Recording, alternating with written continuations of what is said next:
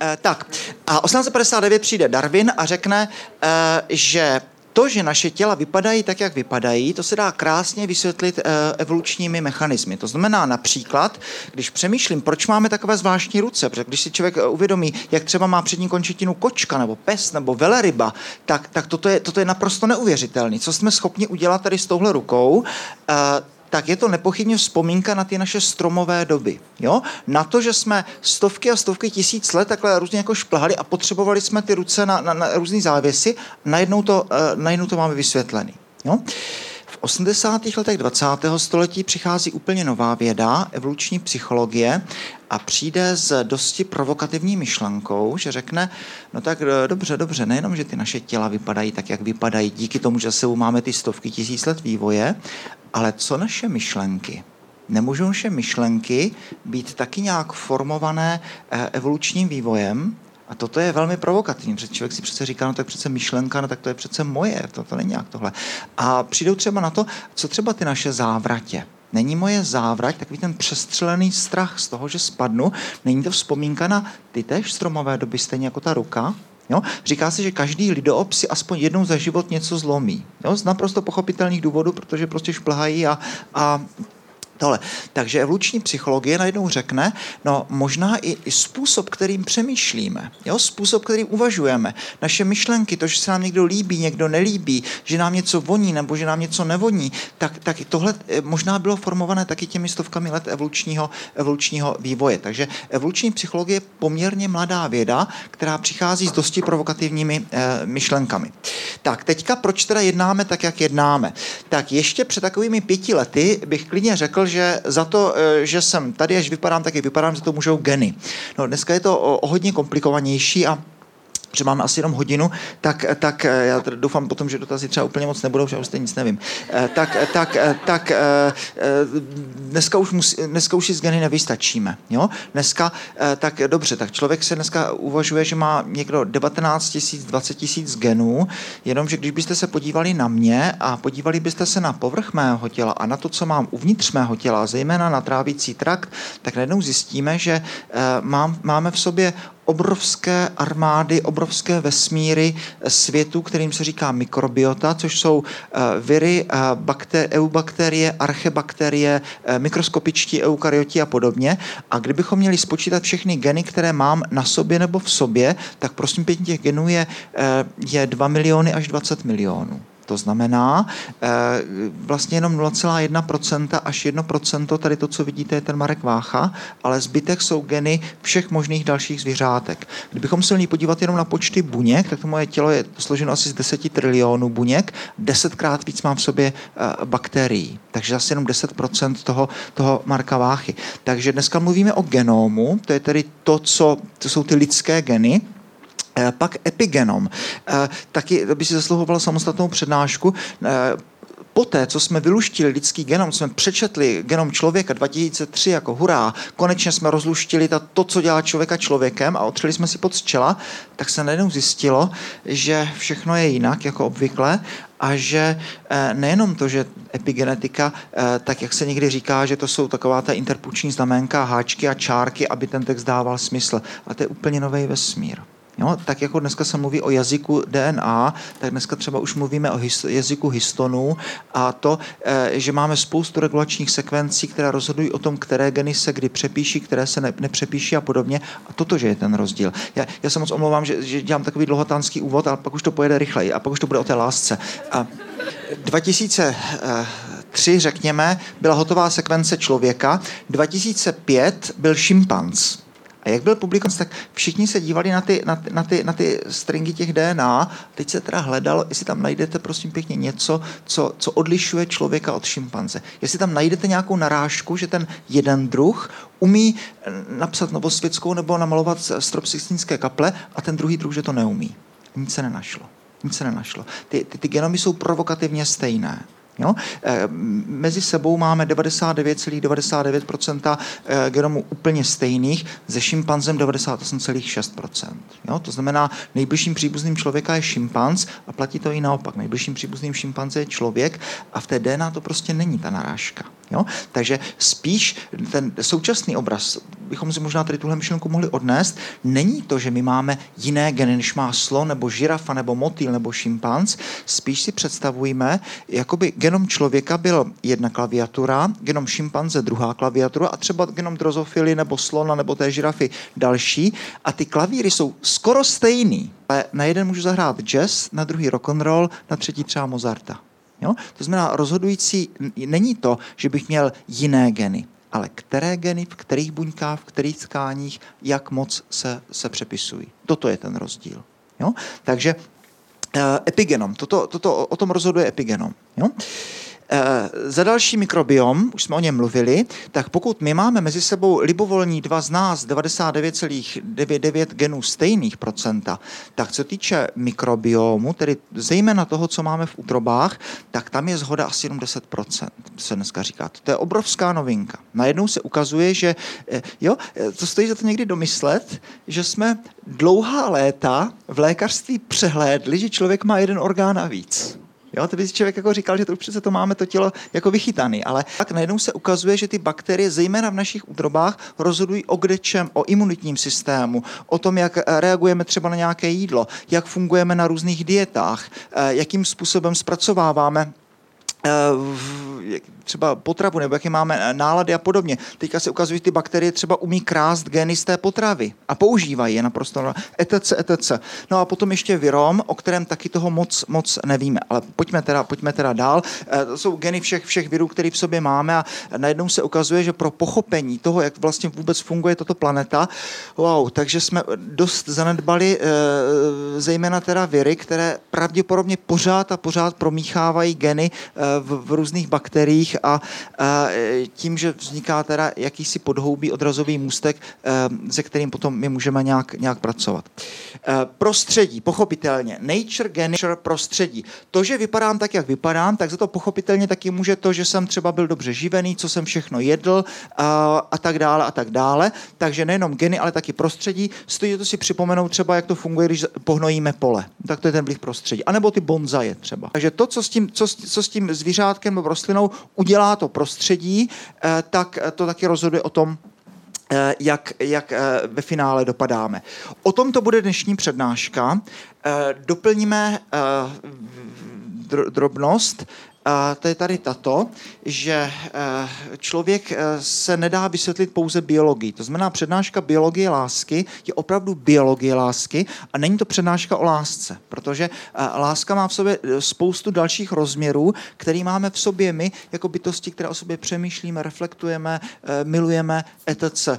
Ale jak se dozvíme v posledním slajdu této přednášky, možná pro nás, pro sochaře, je někdy docela dobrý znát tu hlínu, ze které tvoříme, jo? Abychom s tím mohli nějak pracovat, protože uh, láska, ano, milostná poezie je super, jako všechno je výborné, ale možná stojí to trošičku znát taky jako to, to podhoubí, ze kterého to všechno vychází. Tak pojďme, pojďme, pojďme dál.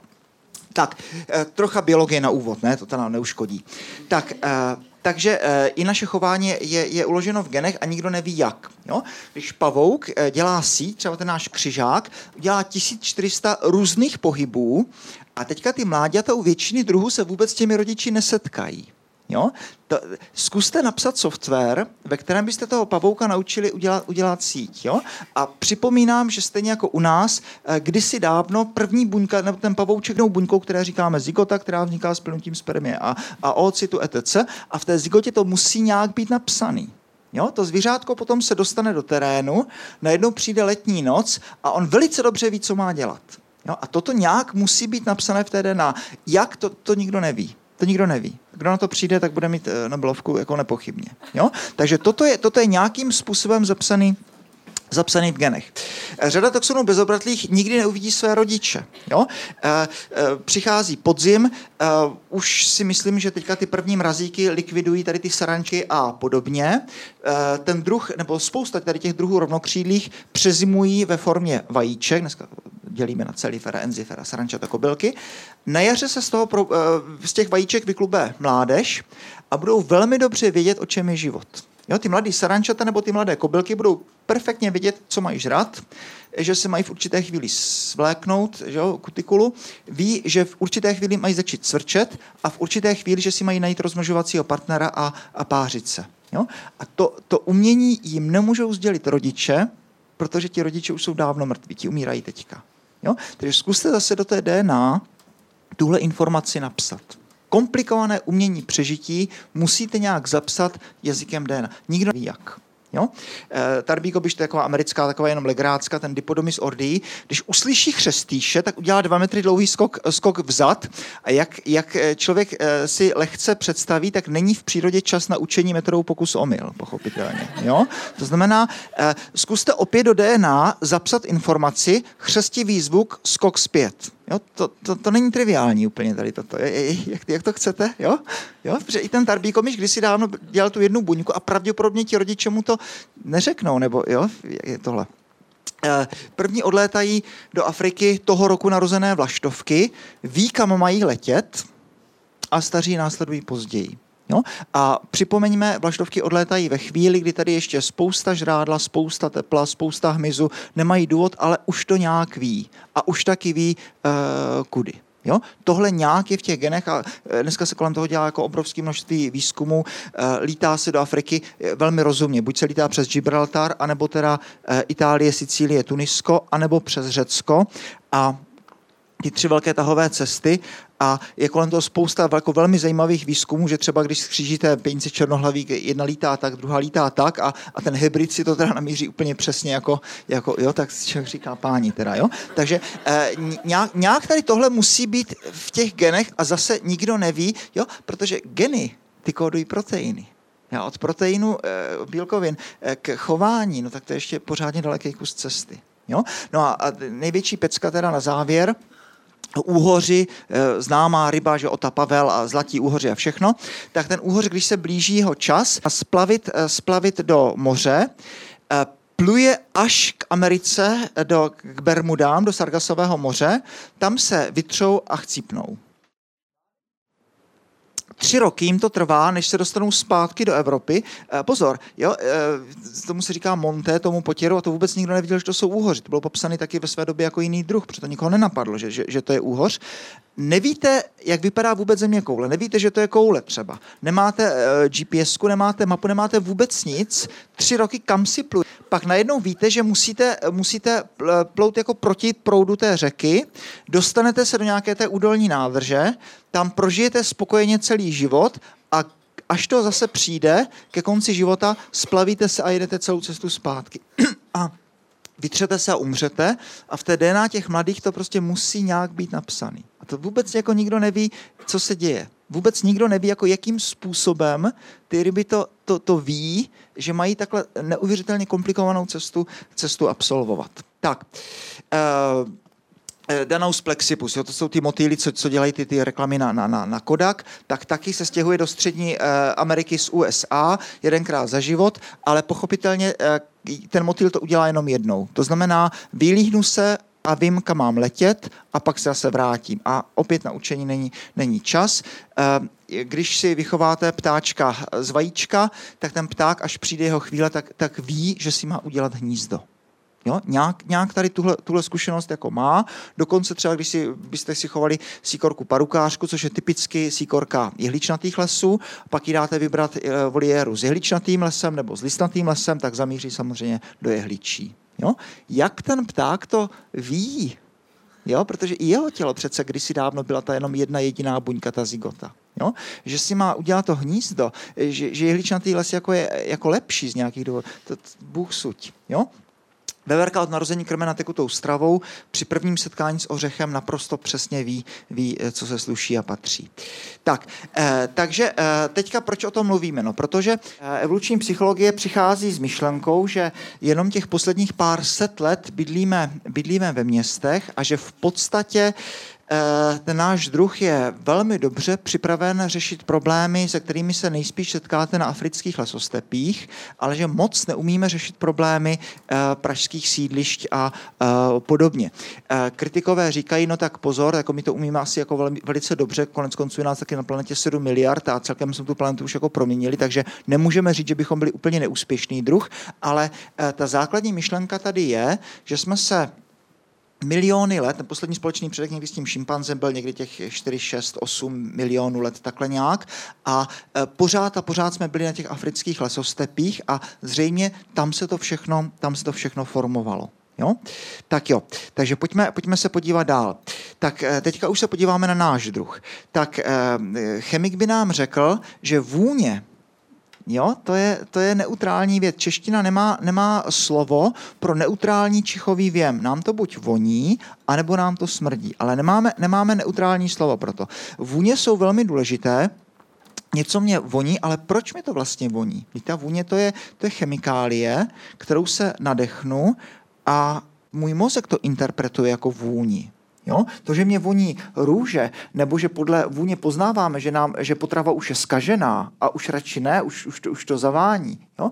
Tak tohle už je interpretace našeho, našeho mozku. Takže eh, infikované rány nemocných, to učíme naše mediky, že prostě eh, všichni, všem nám, lidem se nemocní nějak eklují, protože to, nám to smrdí a podobně, eh, mrtvoly, fekálie a podobně. Evoluční psychologie na to má, na to má vysvětlení, které nabízím, nevnucuji, protože otázka je, do jaké míry je to pravda. No, že kdo, vůbec nemusíte vidět, co jsou bakterie, viry a, a podobně, no ale kdyby, kdyby jste se nevyhýbali mrtvolám, infikovaným ránám, nemocným, latrínám a podobně, tak se nakazíte a umřete. A tím pádem vaše geny jdou jako z kola ven a přežijí jenom ti, kteří se jim včas, včas vyhli. Takže je zvláštní, že nemusíme vidět, co to jsou bakterie, ale přesto intuitivně se vyhýbáme všem místům, které by nás mohly nějak nakazit. Právě tady ty, ty, ty, ty žumpy, rány, nemohly a podobně. Tak, závratě a strachy výšek, o kterých jsme mluvili. Strach ze tmy, pavouků a hadů je aspoň částečně vrozený. Jo, je zvláštní, že třeba ty malé děti se, se bojí e, tmy, bojí, bojí noci, přestože ten dětský pokoj v noci to je nejbezpečnější místo na světě. Jo, tam, se, tam se typicky tomu dítěti nic nestane, ale přesto, když přichází tma, tak člověk je trošičku jako nesvůj a evoluční psycholog zase řekne, no tak to je jasný, no tak ty stovky a stovky a stovky tisíc let jako noc byla velmi nepříjemnou chvíli, protože kdejaký predátor vidí a cítí a slyší daleko lépe než ten náš druh. Dokonce se někdy říká, že spánek vznikl v podstatě jako, jako taková jako východisko z nouze, protože když přijde noc a člověk, že ho nevidí, necítí, neslyší, tak je lepší stuhnout. No a když už teda jako se nepohybuje, tak je lepší teda ten organismus jako dá do toho režimu standby a, a jako, jo, počkat, až zase přijde, přijde ráno. Kdo ví, jestli to je pravda tady toto. Jo?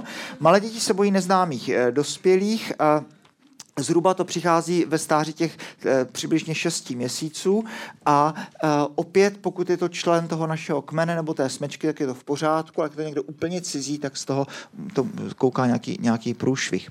Rádi si stavíme domy na kopci s výhledem. E, kdo ví, e, to jsou možná všechno pohádky, tady to, co vykládám, ale kdo ví, jak to je. E, abychom viděli včas případné nepřátele, obživu typicky získáváme v hierarchických tlupách, děkan, proděkani, vedoucí kateder, et cetera, ředitel, zástupci, učitelé a podobně. Rádi si dáváme dárky a navštěvujeme se Vánoce, Velikonoce, deníku vzdání a podobně. No tak, jak jsme to dělali ty stovky a stovky tisíc let. Jo? Pokud něco slavíme, tak tam nechybí dary. Vzpomeňte si třeba na promoce, svatby a podobně. Hudba, tanec, dárky, specializované oblečení, stovky a stovky tisíc let to neděláme, to neděláme jinak. Jo? Takže to, tady se dotýkáme snad i jakési té naší evoluční minulosti. E, jak to je s těmi malými dětmi? To je velmi zvláštní. No, tak já, když, když chci večer spát, tak já mám rád klid, jo? Ale to dítě to takto nevnímá. Máme tady ty kolébky a kočárky, vozíme po té hrbolaté dlažbě a podobně. No tak tady zřejmě to vysvětlení jako je velmi plauzibilní, protože no tak dobře, tak když se, když se držím té maminky za tu srst, a to si teda zkuste někdy, jestli vám to maminky potom dovolí, nejenom, že ten novorozenec se udrží na tom, že má ten grip, chytne ten malíček, ale on se vám udrží i na prádelní šňůře. Jo, když maminka teda dovolí, tak, tak, tak, tak ten novorozenec takhle se chytne a drží to a zkuste mu dát třeba kožich a ten grip je tak silný, že ten kožich ho normálně jako vytáhnete toho novorozence. Protože tohle zřejmě jako on si ještě jako nějak geneticky pamatuje a pokud ta maminka s ním, uh, on slyší ten tluk od toho srdce, cítí to teplo a ty to skáče z větev na větev, tak je to v pořádku. Jo? Kolébky, no pro, proč? Krupi, jo?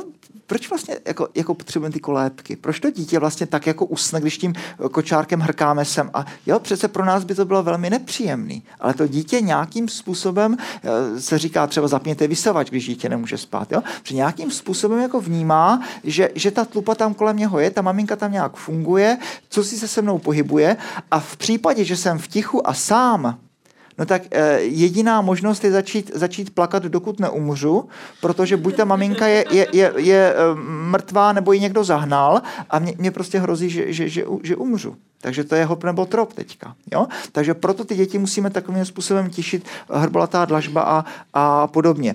No od neolitu pochopitelně se věnujeme tomu zahrádkaření. Jo? Proč třeba taky máme ty dětské, dětské pískoviště? Jo? Se ukazuje, že třeba dětský pokoj je, je pro to dítě neúplně ideální místo na hraní, ale pravděpodobně si taháme z toho neolitu takovou tu zálibu, jako vrtat se v té půdě, hloubit něco, jo? Tu, tu, tu půdu a tak. Jo? Proč, proč ty děti vozíme vlastně do těch pískoviště? Proč na pískoviště. Jo? Pro, proč to dítě nefunguje nějak jinak? Jo? Že evoluční psychologie je někdy jako velmi dobrá v tom, že klade úplně banální otázky, které by ale normálně člověka, člověka nenapadly. Jo? Takže eh, zahrádkaření neolit a tak dále, písek, hlína a podobně. Eh, no a konec konců i to naší evoluční minulosti eh, mluví třeba i teplota v této místnosti, protože kanceláře typicky temperujeme na těch dvacet stupňů Celsia. A proč? No, protože zřejmě ten náš druh jako tu teplotu tak nějak má asi jako, jako rád. Jo? To má, i tady tohle zřejmě mluví o tom, že, že možná záalpské země nejsou úplně naším, naším eh, domovem. Jo? Eh, hodně se bojíme tedy těch hadů, pavouků, výšek a tak dále a třeba se nebojíme aut. Jo, přestože auta způsobují daleko víc smrtelných úrazů.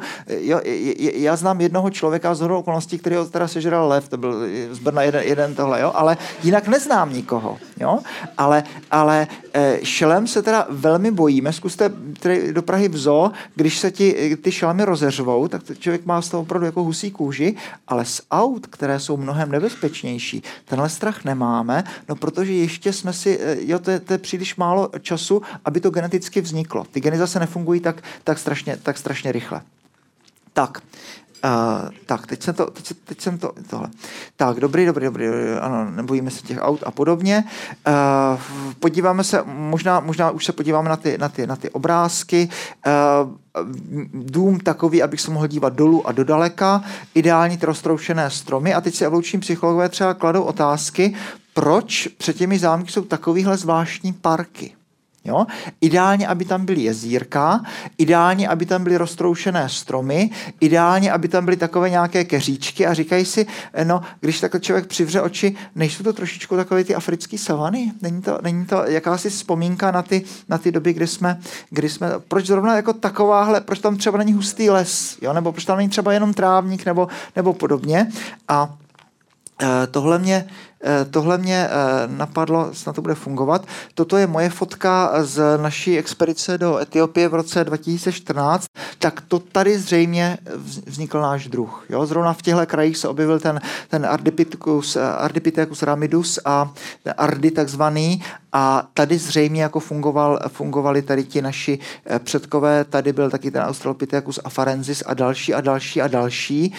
Toto je únor, to znamená doba sucha, ale takhle to nějak, takhle to nějak vypadá. Do nedohledna jdou takovéhle, takovéhle pláně a toto je zřejmě terén, ve kterém jsme vznikli, takže možná ta, možná ta představa, že, že ty parky možná připomínají, tady toto není třeba úplně, úplně takhle špatně. Jo? E, japonský javor, říká Ed Wilson, že je nejoblíbenější dřevinou dřevinou v Americe uh, u domů a říká, no tak to ty akácie africké připomíná teda dosti, dosti, dosti silně. A tak dále. Uh, úzkosti můžeme možná, možná přeskočit. Někdy se říká, že třeba i ty naše uh, deprese, že z tohoto, z tohoto vznikají, tady máme toho Muncha, že jo, ten, ten výkřik, kdy uh, možná deprese, to znamená to, že člověk stuhne a nehýbe se, no tak to, to může být jako docela dobrá obrana. No. Tak a teďka už pojďme teda konečně, teda, že o biologii lásky, tak pojďme na ten sex, ale začneme zase teda u zvířátek. Tak, uh, sexuální selekce. Musíme se podívat na to, co to je intrasexuální selekce a intersexuální selekce. Pořád ještě musíme o biologii na nic dělat. Dejme si pracovní hypotézu, že pohlaví, které bude do péče o potomstva investovat méně, bude taky daleko méně vybíravé, co týče sexuálního partnera. To by dávalo smysl. Jo? Pokud jediný, co investujete, je třeba pár kapek spermatu, pak je vám v podstatě jedno, jo, s kým se pářím, protože nemůžu toho moc ztratit. Ale pokud naopak třeba uh, snesu spoustu vajíček a ještě se o ty mládě to budu starat, tak si musím jako velmi pečlivě vybrat, uh, který ten sameček teda bude ten, ten nejlepší. Takže sameček našeho tetřívka lesního se opravdu páří v podstatě se vším, co se, co se hýbe. Uh, samička je daleko vybíravější. Samec šimpanze taky. Ti šimpanzi to mají jako velmi, velmi zvláštní. Tam je trošičku sklon k monogámii, ale obecně to je tak, že když ta samička šimpanzí přijde do estru, do, do říje, tak si dává pořádný pozor na to, aby to všichni věděli. Jo? Jenom ten náš druh a, má to, čemu se říká concealed ovulation, utajená ovulace. Jo? Že ten, ten náš druh to má tak strašně zvláštní, že dokonce ani ta žena sama neví, jestli, jestli je zrovna ve fázi, kdy je schopna počít dítě nebo, nebo není. A k tomu výzkumu se dostaneme za chviličku, ale proč to neprozradit už teďka? Jeden výzkum říkal, že pokud ta žena nebere hormonální antikoncepci a jde na diskotéku a zrovna ovuluje, to znamená zrovna je schopna počít dítě, tak své tělo pokrývá čtverečními centimetry oblečení výrazně menším číslem, než žena, která je v jiné fázi. To znamená, ta žena přestože racionálně vědomě to neví, tak se obléká atraktivněji, pokud je tady v této fázi a nebere hormonální antikoncepci. Jo? Takže e, normální primát samozřejmě dává velmi najevo, že zrovna teďka jsem, jsem v estru vří, taky to je jednou za, za řekněme ty tři nebo čtyři roky a u těch šimpanzů to je překvapivě tak, že, že se s ní páří všichni ti samci, napřed ti alfa samci a potom teda i ti, i ti, i ti další a to nikdo moc jako neví proč. Jo? Tak zase e, takové to vysvětlení, možná je to to vaticinium ex eventu, jo? To proroctví do minulosti, že když už to tak je, tak na to máme nějaké líbivé hypotézy, e, že to je možná proto, že ti samci potom už jako nezabíjejí ty mláděta, protože vlastně nikdo neví, koho to mládě je, dokud neuděláte test D N A, což ti šimpanzi úplně jako, jako, jako nedělají. Jo? Tak, eh, pokud albatrosy třeba uzavírají páry na celý život, tak si velmi a velmi pečlivě vybírají teda s kým. Jo? A nebo třeba, když ti naši čápy uzavírají tu, tu, ten pár jenom na tu jednu sezónu, tak si taky jako docela dobře vyberou, s kým to, s kým to je. Takže čím víc nějaké pohlaví investuje do mláďat, tak tím je vybíravější. To by dávalo smysl. Jo? Takže co to je intrasexuální selekce? Budou mezi sebou soupeřit příslušníky stejného pohlaví a ten, kdo vyhrává, tak bere všechno. Jo? To jsou třeba klasicky, uvidíme na obrázku, jsou třeba ti, ti jeleni.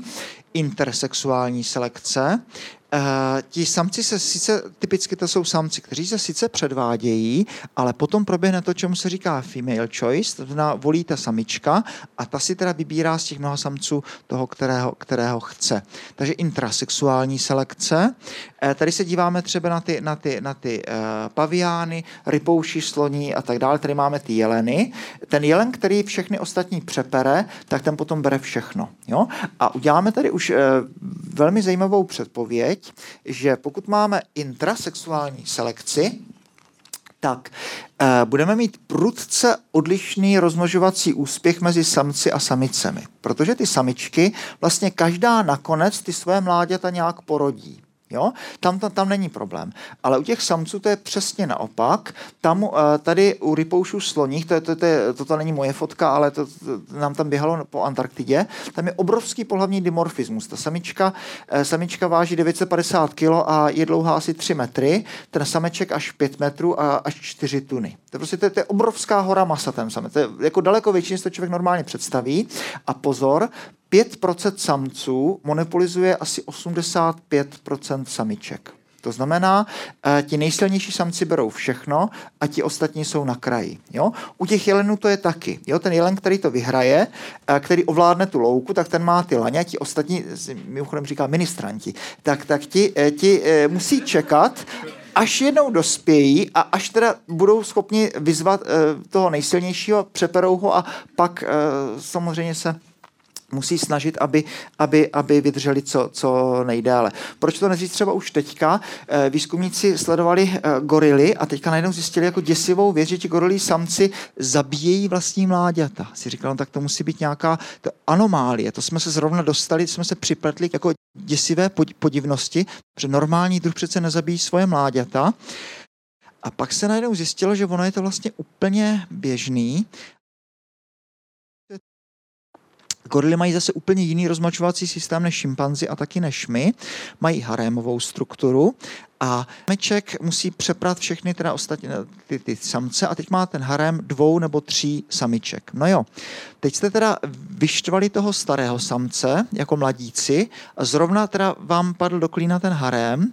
No a teď teda nastávají závody s časem, jo, protože víte, že, že to neudržíte dlouho. Udržíte třeba dva roky nebo tři roky nebo podobně a potom povstanou další mladíci a, a vyženou vás a co. Takže jediná šance je, pokud tam jsou nějaká malá mláďata, tak je zabít. Samičky se dostanou do estru. Ten samec je, je všechny oplodní. No a pak teda zbývá, než se modlit, abych vydržel co nejdýl. Jo? Aby ty moje mláďata se dostaly aspoň do té fáze, kdy už ten nový samec, který přijde po mně, je, je nezabije. Takže se najednou ukazuje, že to zabíjení vlastních mláďat, vlastního druhu, je docela dobře evolučně vysvětlitelné, byť se nám to zdá jako trochu slepá ulička, ale z pozice genu toho samce to dává smysl, protože ty mláďata nejsou, nejsou, nejsou uh, jeho.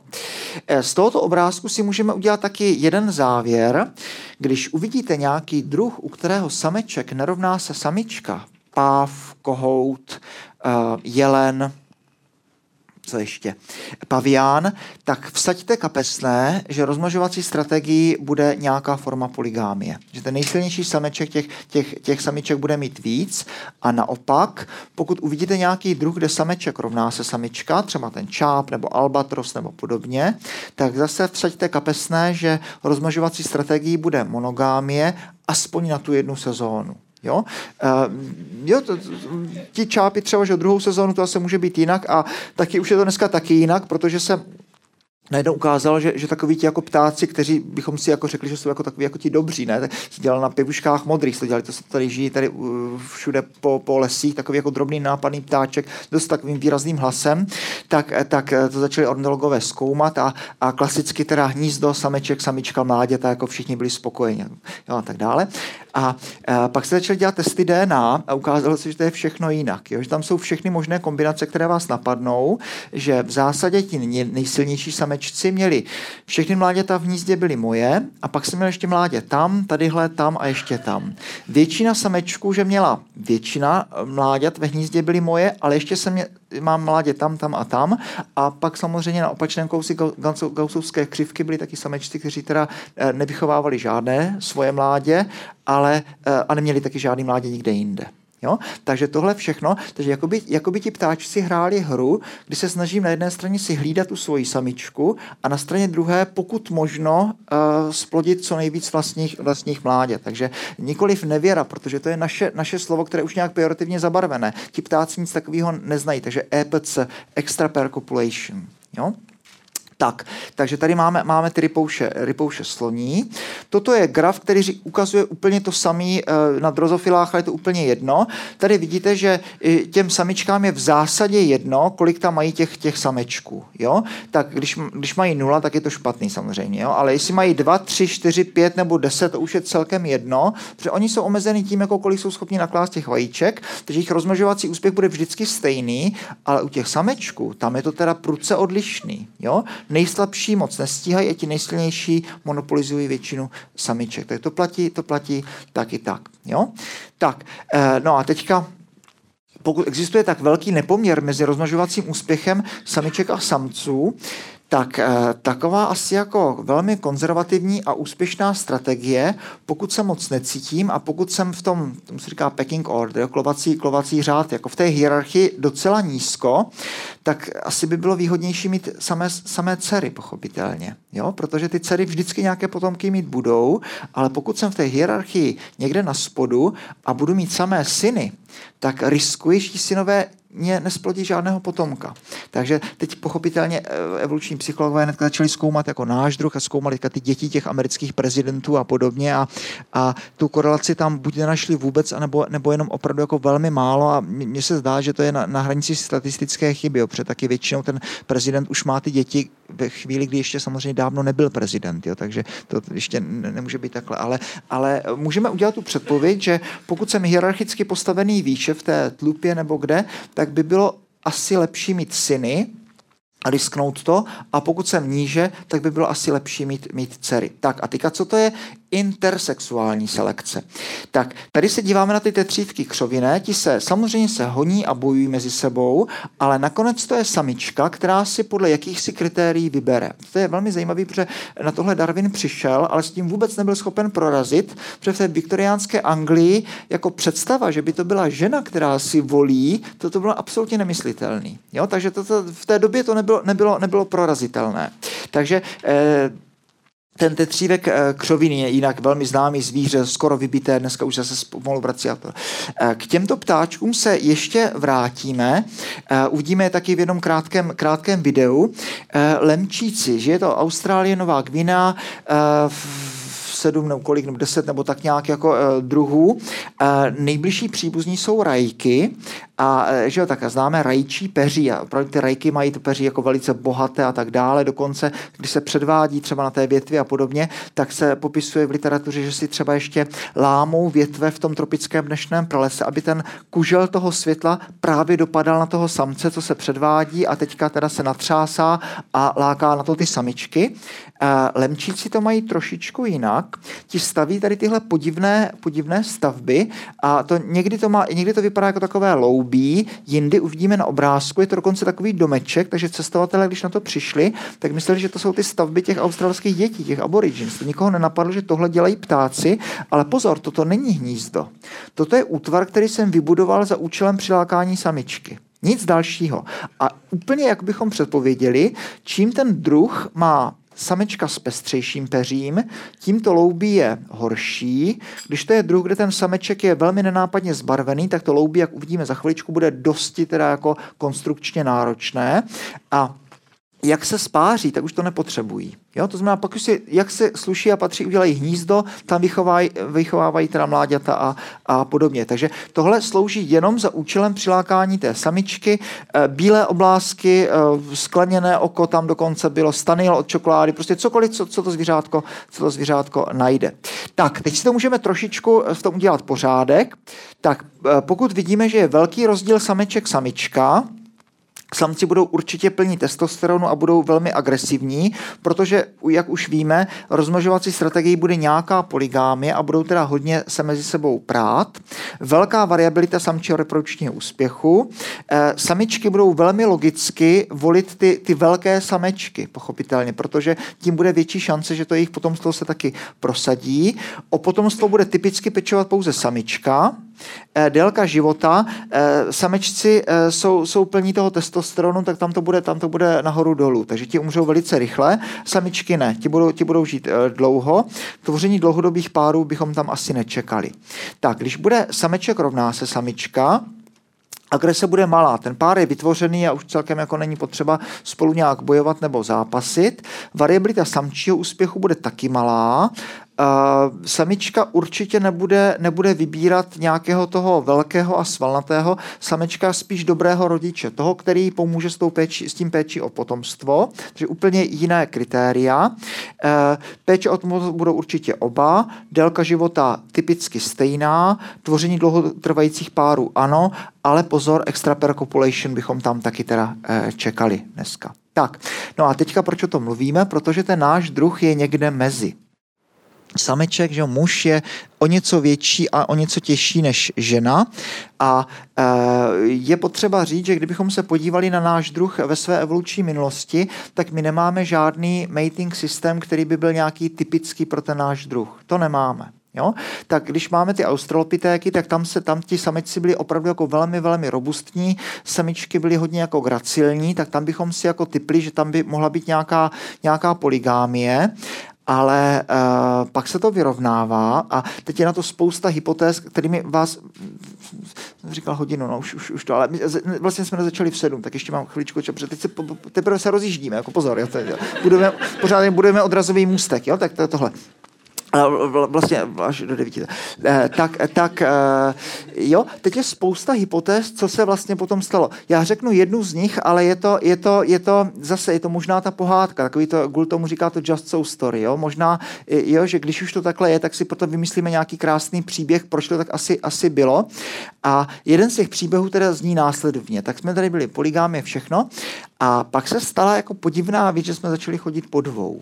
Jo? Začali jsme chodit po dvou a chodili jsme po dvou dva miliony let a pořád ty mozky byly poměrně, poměrně malé. Ty mozky byly uh, na úrovni lidoopů, těch řekněme tři sta osmdesát až čtyři sta kubíků, uh, což je typicky šimpanzí mozek. Takže pozor na ty obrázky těch různých vtípků, jak máte toho chlupatého čtyřnožce, toho primáta, pak se to pomalučku vstyčuje a pak je to teda ten jako urostlý vousatý muž a pak třeba zase jde k tomu komputeru nebo podobně, jak ty vtípky už potom nějak pokračují. Tak takhle to nikdy není.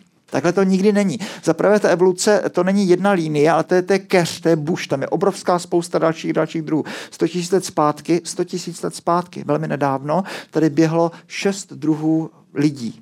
Zhruba. Neandertálci, Denisovani, my, floreský člověk, et cetera. Jo? Takže to je, ale za druhé, ty znaky se nemění plynule. Evoluce je spíš mozaikovitá. Máme tady nějaký znak, který se třeba poměrně rychle promění a ty ostatní zůstávají. Takže chodíme po dvou, což je typicky jako lidský znak. No jo, ale jak začnete chodit po dvou, tak je vlastně všechno špatně. Protože ta evoluce brousí ten druh stovky a stovky a stovky a stovky tisíc let na tu kvadrupédii, eventuálně ten arboreální stromový způsob života.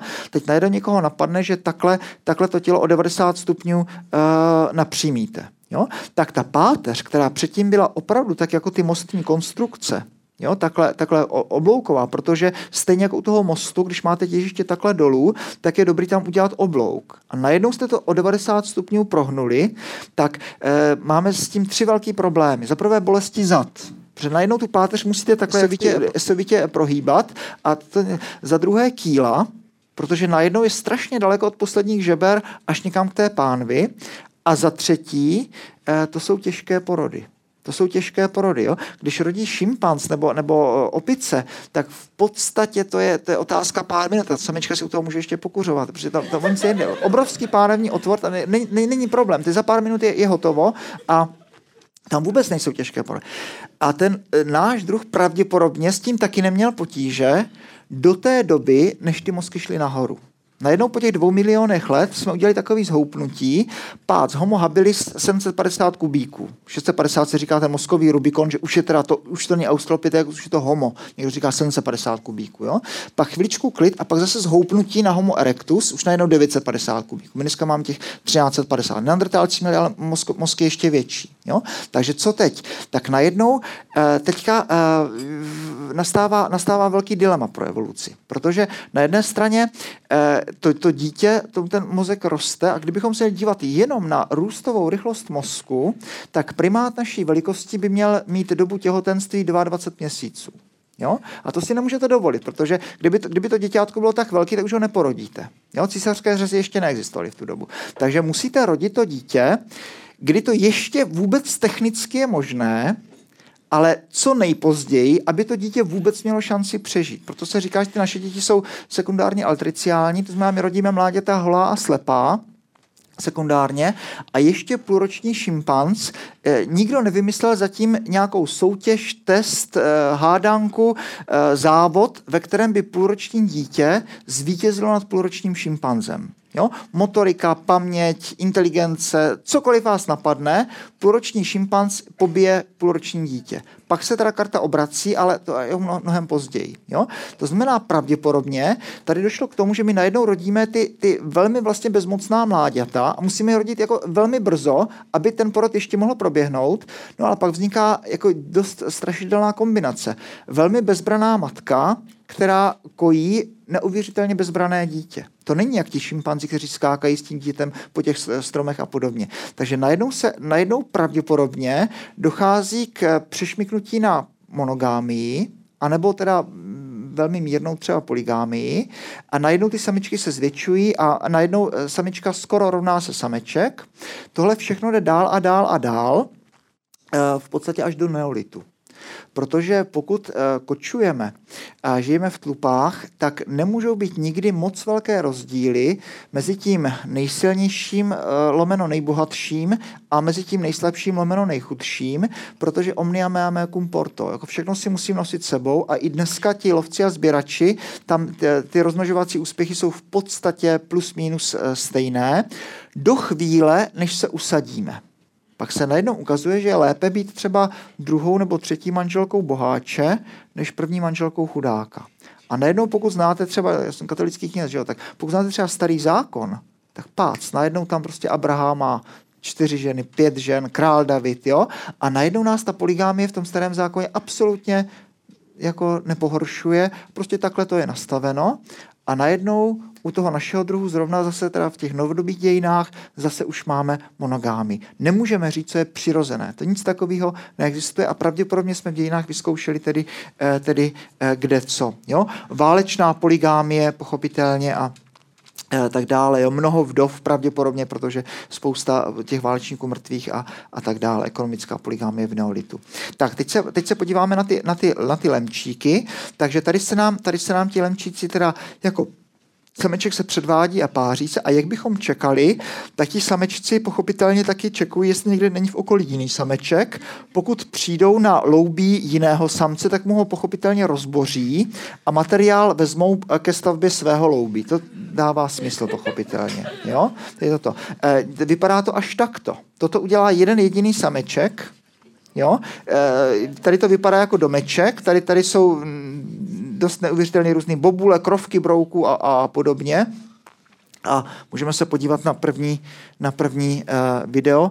A já, já ho když tak uh, za chviličku uh, stopím, protože on je poměrně hodně dlouhý. No. No, takže upozorní, toto dělá ten sameček jen proto, aby, aby nějak zaujal tu samičku. A ty samičky lítají podle těch loubí a když se zdá, že loubí jako už docela dobře udělaný, to znamená ten sameček je výkonný a podobně, tak e, dojde k páření a staví se normální hnízdo. No. Tak já myslím, že to by nám mohlo, mohlo stačit jako ukázka, to celkem není tak jako nic, nic zásadního. Tak. Možná ještě na ty, ještě na ty krovky brouku se můžeme podívat, jo? Jak tady jsou ty, ty červené tyhle a toto jsou všechno krovky brouku, co tady vidíme. Jo? Jo? Takže vidíte, že sameček musí být jako velmi a velmi výkonný. Tak, dobrý. No, a teď zpět k tomu našemu druhu.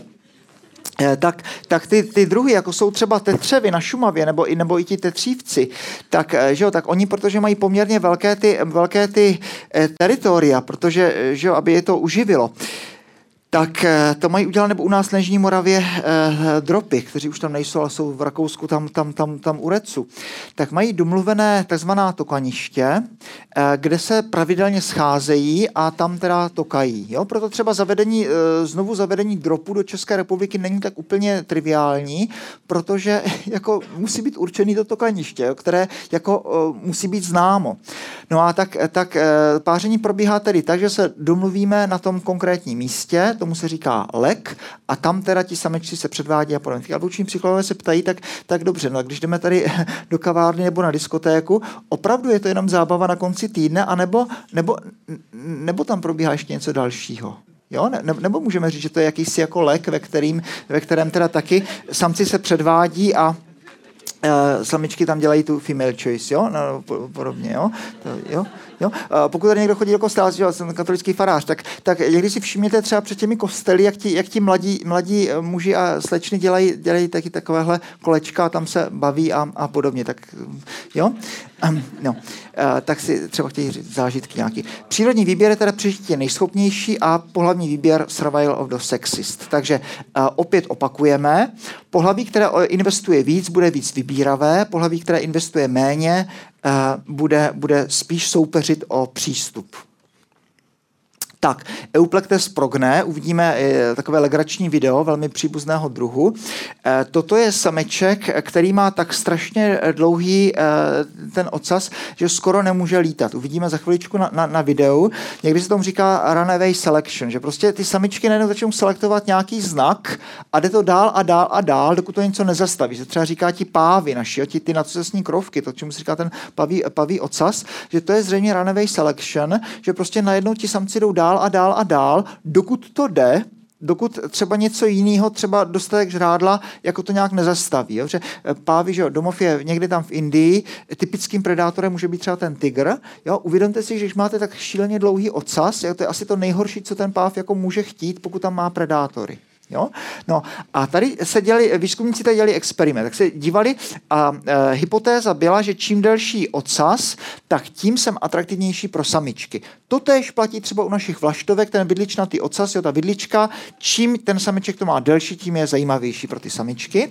A tady vidíte, že v terénu to jaksi funguje, ale není to teda moc jako přesvědčivý, že by je člověk jako teda nějak jako uh, u toho uh, jo, byl přesvědčený, tak to, to ne. Ano, ti největší samci mají, mají asi trošku lepší rozmnožovací úspěch, než teda ti, ti s kratším ocasem, ale uděláme terénní experiment. Tady těmhle ten ocas ustřihneme, to máme tady, Ty, těmto ten ocas ustřihneme a znovu nalepíme, abychom eliminovali vliv lepidla. Ty to necháme být a tady těmto dolepíme to, co jsme ustřihli tady, tady těmto. A najednou vidíte, že, vidíte, že, že tady už ta statistika je teda velmi, velmi působivá. Čím delší ocas, a je zřejmě úplně jedno, okolik je delší, tak je víc a víc atraktivnější pro ty, pro ty samičky. Takže vidíme, že je to úplně to samé, jako třeba to paroží jelenů, kdy eh, eh, eh, přirozený výběr, který vás bude selektovat, abyste přežili, jde velmi často proti výběru, který vás bude selektovat, abyste měli co nejvíc mláďat. Jo? Protože když jsem jelen a pronásledujeme smečka vlků, tak asi to úplně nejhorší, co můžu na hlavě mít, je to paroží. Jo? A naopak, když potřebuju lítat, tak ten ocas je dost taková nepříjemná, nepříjemná věc. Takže tady se na to podíváme ještě jednou. Podíváme se na krátké video, až takové jako legrační. V Tanzánii žije velmi příbuzný Euplektes jacksoni. Jacksoni. A tady tohle video si můžeme, můžeme vychutnat, protože tak zaprvé tady vidíme ty, ty, to, to samce, jo, který vidíte, že jako mává a mává a moc úplně nestíhá. Jo. V té Tanzánii potom je, ještě oni mají jeden dost závažný problém, že tráva je velmi vysoká, jak uvidíme. Takže když tam přistanete, tak ten ocas vám celkem na nic není, protože zmizíte. A ti samci to musí vyřešit dosti kuriózním způsobem. A uvidíme, co všechno se dá dělat kvůli, kvůli samičkám.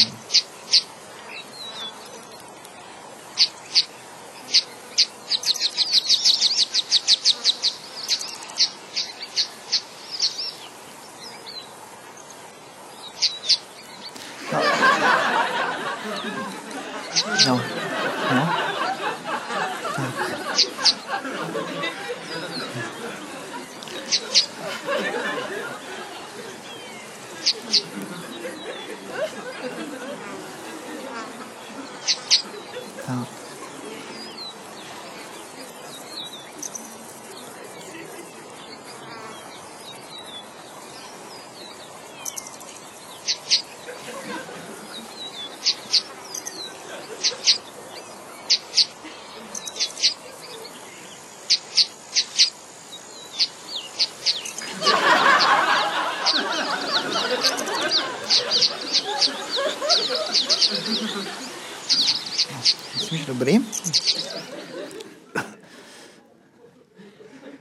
Tak. Tak. Dobrý. Tak. Tak, dobrý. Tak. U toho páva je to taky tak. Když ty oka mu tam uh, odstřiháte, tak se stává méně atraktivní pro samičky. Když mu je nalepíte, tak, tak zase je atraktivnější. Jo? Taky jako biologicky to na nic není. To je samozřejmě naprostá kravina, jo, ten ocas, jo, ale, ale, ale je, to, je, to, je to dobrý, eh, abyste teda ty samičky nalákali. V srpnu to odpadne tomu páv, pávovi a zase na jaře to musí dorůst. Takže když si člověk jenom představí, kolik eh, proteinu toho krmiva musíte konvertovat na, na proteiny toho, toho, těch nadcestních krové, tak tohle. Tak a teďka už pojďme teda jako do plnej. A jsem se tam, proč si teda to samička vybere toho páva s tím velkým ocasem, když je to vlastně blbost? Protože to tak asi jednou vzniklo a už to jede dál a dál a dál a dál a dál. A už se s tím nedá nic dělat. Prostě takhle to je.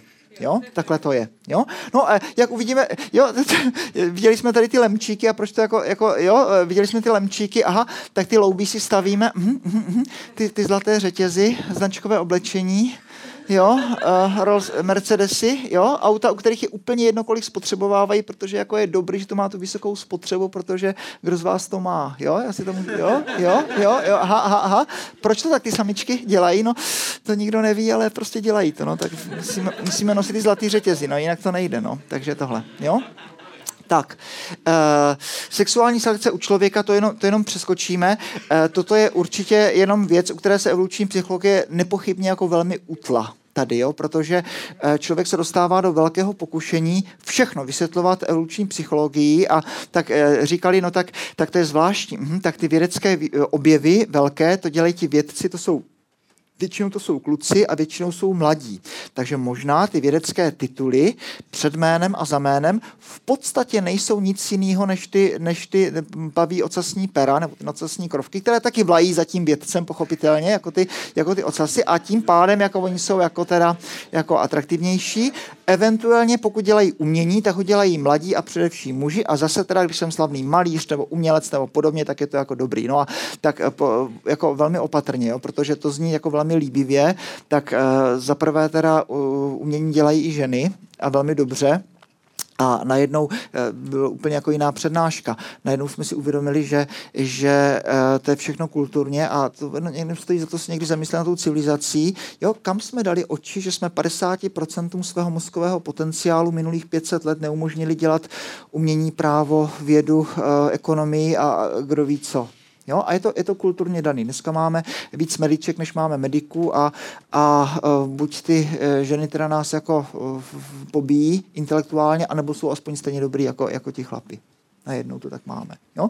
A za druhé, když dělají umění muži, tak to dělají velmi často, jak se říká, že třeba ten sochař udělá nejlepší věci z pozavíka rakve. Ještě, jo? To znamená, už je velmi, velmi starý, už vůbec nejde o sexuální selekci a teďka udělá ty nejvě... napíše Verdi, napíše třeba Requiem nebo, nebo, nebo podobně. Takže to nemůžeme jen tak jako, jako říct, že by to takhle, takhle bylo. Tak a teďka pojďme, koho bychom teda asi řekli, že by preferovala žena. Začneme teda ženou.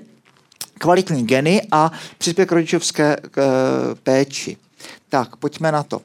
Tak, žena bude preferovat muže, který je ochotný a schopný sdílet zdroje finanční, má optimistickou finanční budoucnost, emočně stabilní, ochoten sdílet čas a je laskavý, kupuje dárky, to znamená sdílí to svoje bohatství. Máme tady zatím čtyři body a vůbec tady nemáme žádný tělesný parametr a ještě dlouho nebude. Je inteligentní, důležitá podmínka. Vysoký sociální status, vědec, umělec, sportovec, zpěvák. Byl jsem v Karlových Varech na, na, na festivalu a přijel tam, zrovna byly zrovna ty doby Pána prstenu a přijel tam nikdo menší než Elijah Wood. Ten, ten se hrál toho trpaslíka, toho, toho, toho hobita. Sympatický chlapec, určitě jako skromný, pokorný a jako tak, že by ho člověk třeba v té klávárně třeba jako přehlídl nebo podobně, ale protože hrál hlavní roli tam v Pánu prstenu, tak bylo nesmírně zajímavý jako vidět ten proud těch plišáků a různých kytic a, a, a podobně a vlastně najednou to bylo, to bylo jako dobrý, jo? Tak Elijah Wood, no? Sportovec, zpěvák, podobně. Ambiciózní a ochotný na sobě tvrdě pracovat. Vrstevníci si ji váží a ctí, to uvidíme, že pouze muž se zamiluje na první pohled. Žena zdá se, že musí čekovat vztahy se sourozenci, se spolužáky, kolegy v práci a tak dále. Ptají se o kolegové na názor, váží si ho, berou ho do diskuzí, řídí si jeho radami, et cetera. Muže tady tohle typicky nemusí úplně, ten se zamiluje opravdu na první pohled. Tak. A teprve o něco starší než žena. A teprve teď přicházejí tělesné parametry, poměrně dost pozdě, hezký vztah k dětem a může být nemusí, jo? Může být nemusí, dneska už taky všechno je jinak.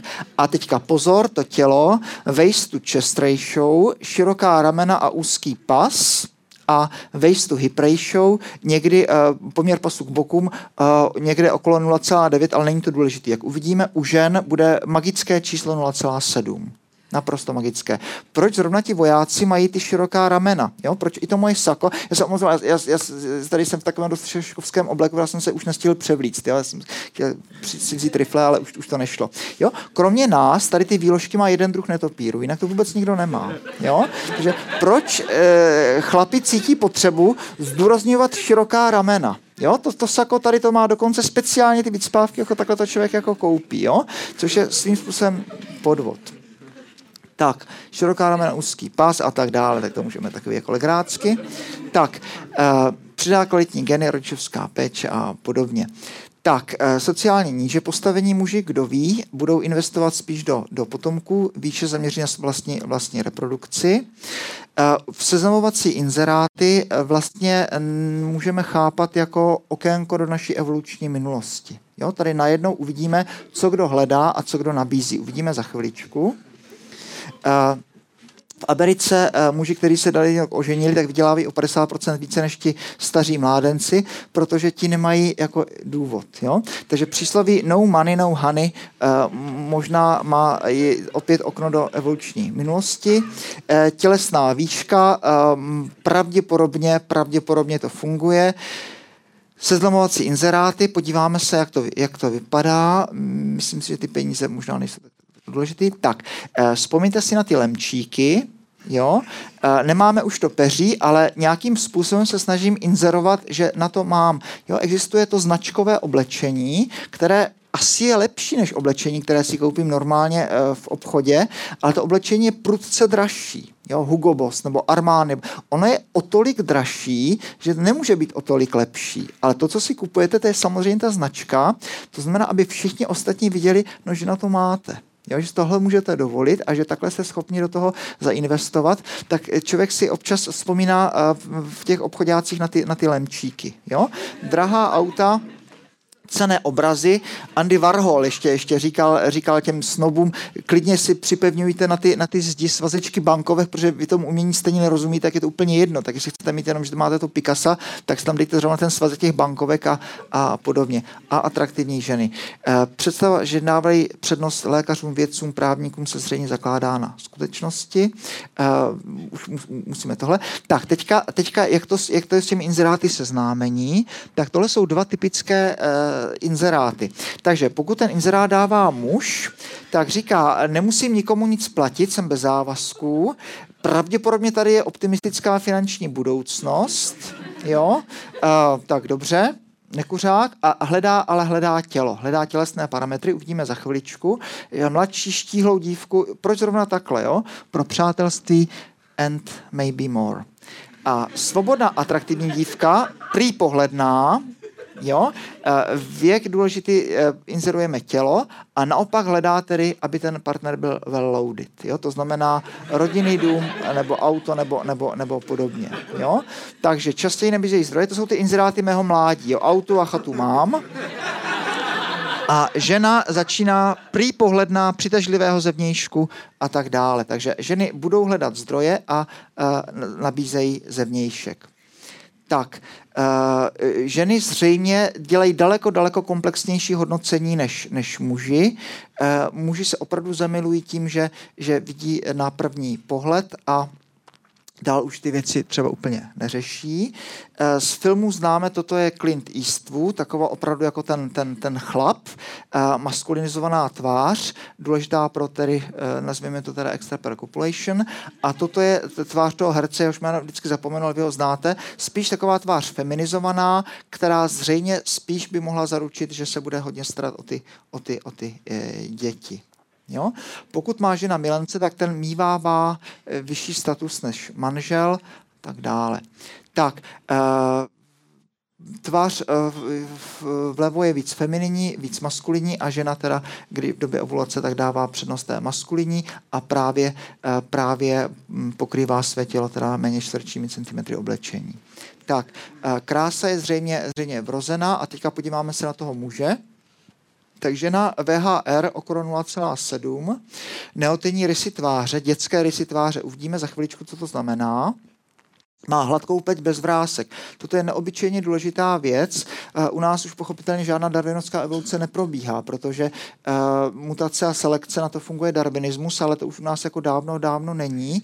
My samozřejmě podvádíme, což může být třeba ty víc spávky, ale celý kosmetický průmysl. Připomeňme, že ať je jakákoliv krize, třeba třicátá leta nebo podobně, kosmetický průmysl pravidelně prochází absolutně bez škrábnutí. Jo? Protože kdyby na chleba nebylo, tak šminky vždycky se musí prodávat, protože to je zřejmě tak důležitá věc, že je daleko důležitější než, než jídlo et cetera. Takže hladká pleť bez vrásek, fyzicky atraktivní a teprve teď máme nějaký netělesný vztah. Laskavá, má ráda děti, dobrou reputaci, není promiskuitní pověsti, o něco menší než muž, symetrická průměrná tvář a inteligentní. A teďka vtípek. Proč žena musí být spíš hezká než inteligentní? Odpověď, no protože muži daleko lépe vidí, než myslí. No. A to zřejmě je, je, je velmi, velmi, velmi, velmi pravdivé. Jo? Tak, muži se zamilují na první pohled, ale žena úplně takhle, takhle ne. Jo? Tak, zase dál. Tohle. No a teďka velmi zajímavá je, je ta otázka plodnosti, protože pro muže ty tělesné parametry budou důležité ne úplně bezdůvodně, protože uh, muž, jak se sluší a patří, tak je plodný od, od dospělosti do smrti a žena ne. A toto je, toto je opět jako děsivá evoluční záhada, to kromě nás má jeden druh veleryby, ale jinak jako normální druh pochopitelně nemá menopauzu. Prostě rodíme mláďata, dokud to jde. Jo? Máte auto a všechny součástky budou fungovat dvacet let a zrovna jedna součástka bude fungovat jenom pět let. Tak bychom řekli, že to je konstrukčně špatně. A přesně tohle se děje s našimi těly a znovu na to máme spousty různých hypotéz, že ta babička třeba se postará lépe, jo? Více o ty geny, než, než kdyby. Ale normální samičky v přírodě, jo? Ty laně nebo podobně, pochopitelně rodí, dokud to jde a připomeňme, ta žena ve čtyřiceti, v padesáti, v šedesáti vůbec nemá problémy s těhotenstvím. Toto tělo naprosto dobře funguje, pokud to dneska umíme, že hormonálně pomocí asistované reprodukce, tak sedmdesátiletá žena klidně porodí dítě. S tím není problém. Jo? A zajímavé je, že zrovna ten náš druh tady tohle, tohle nějak má. Takže muži zřejmě budou daleko, daleko e, citlivější na věk, těm, že nám to třeba takhle úplně e, vadit nebude. Takže při prvním manželství muži průměrně o tři roky starší, už to dneska třeba taky neplatí, protože taky, že už ta naše civilizace je, je trochu jinde, ale při dalších a dalších vztazích ten muž je víc starší a starší. Tak tady se podíváme, že jo, na Pavarotyho, na, na tady Vladimíra Železného a, a teďka Honza už taky, jo? E, proč to není třeba tak, že by si padesátiletá žena vzala osmnáctiletého mládence, jo? To, proč by to takhle vlastně nebylo možné? A to právě ta evoluční psychologie si klade tady tyhle jednoduché a triviální otázky a e, má na ně takové odpovědi. Myslím, že už ten vztah, e, myslím, že už to taky nevyšlo, že, že už zase, zase teda Honza nějak má smůlu, prostě, že se nemůže najít tu pravou. Takže Honza Nedvěd a na koncertě v Lucerně se, se takhle, takhle oženil, nevadí. Tak, e, Karel Gott a, a podobně. Tak, e, tak, jo.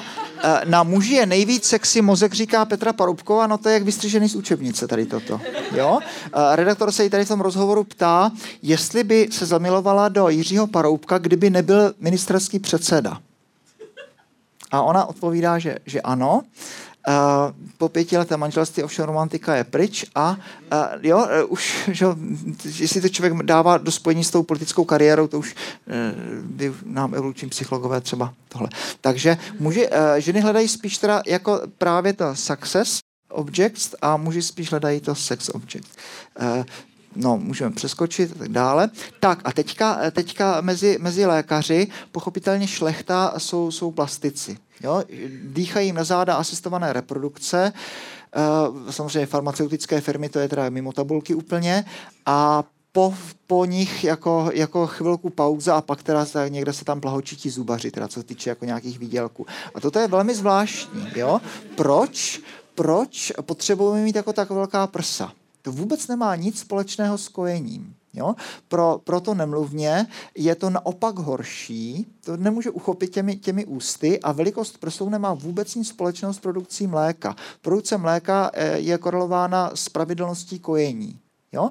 Takže možná je to runaway selection, to znamená možná to je úplně stejně jako ty, ty nocasní krovky těch pávů a opravdu někdy e, ty prsa jsou takhle jako zvětšená, že teď známe všechny ty sexbomby a podobně a tohle je teda zřejmě velmi zvláštní průmysl, protože to zřejmě je důležité a zřejmě to je důležité pro, pro atraktivitu pro, pro uh, muže. Tak, pro muže není uh, problém oddělit sex a, a emoce. Pornografický průmysl existuje výhradně pro muže a pokud sleduje takovýto film žena, tak se třeba potom ptá, jestli se vzali. Ale to, to, to, jo, to, to není ta otázka, kterou by si kladl ten, ten muž, protože tento dokáže odstřihnout tady tyhle věci. Naopak, Červená knihovna, edice Harlequin a, a a všechny ty kolumbijské telenovely, tak ty jsou právě důležité. Jo? Mužům připadají spíše slabomyslné, když si bohatý továrník za něco začne s chudou pradlenou a podobně, ale žena právě tady v tomhle, toto je právě ta literatura, ta literatura pro ní, jo? Večery pod lampou a romány pro dívky a, a podobně. Tak, teď se podíváme na to, na to co to je teda ta, ta neotenní. To už, už, musíme, už máme trochu časový skluz, tak, tak tohle. Tak, co to jsou ty neotenní rysy, eh, novorozenecké rysy? Kdybychom se toto maloval Jan Dungl, to je akademický malíř a jinak biolog, tak, tak kdybychom se podívali, tak možná v tom červeném rámečku je nám to takový jako hezčí, jako ten pejsánek a králíček a děťátko a tak. A tohle jsou ti dospělci, ti už nám třeba takhle úplně nepřipadnou. A toto je to baby schéma. Uvidíme za chviličku. Tady ti smutní psi a kočky, jo, uvidíme, co to jsou ty neotenní rysy tváře, obrovský oči, velké takové ty, ty sací svaly, jak to vidíme u toho kojence. A uh, můžeme se podívat na toho krtečka, uvidíme ho za chviličku ještě, jo. Uh, podívejte se, jak, jak on má vlastně jako velmi malé, malé ruce, neudělá tu takzvanou filipínskou míru. Když jde dítě do školy, tak si musí chytit rukou opačné ucho a už je to dobrý. Ale to malé dítě to, to nedokáže tady to. Tak pojďme se podívat na to dál. Tak, panenky Barbíny. Tak tady se díváme na tu panenku, ale ono to není úplně panenka, ona je to teda pořádně atraktivní slečna, tady toto. A pochopitelně tady funguje naprosto, naprosto tvrdá darwinovská selekce, protože v tom hračkářství to kupují lidi, no a ti lidi to nekupují jen tak. Samozřejmě kupují jako tu panenku, která se jim zrovna líbí, nebo která se líbí těm dětem a tak dále. Takže tady vidíte, že poměr pasu k boku je nula celá sedm, naprosto přesně. Jo? E, pak tady vidíme teda to, to, to baby schéma. To jsou ty neotenní rysy tváře. Obrovské oči, sací svaly, jo?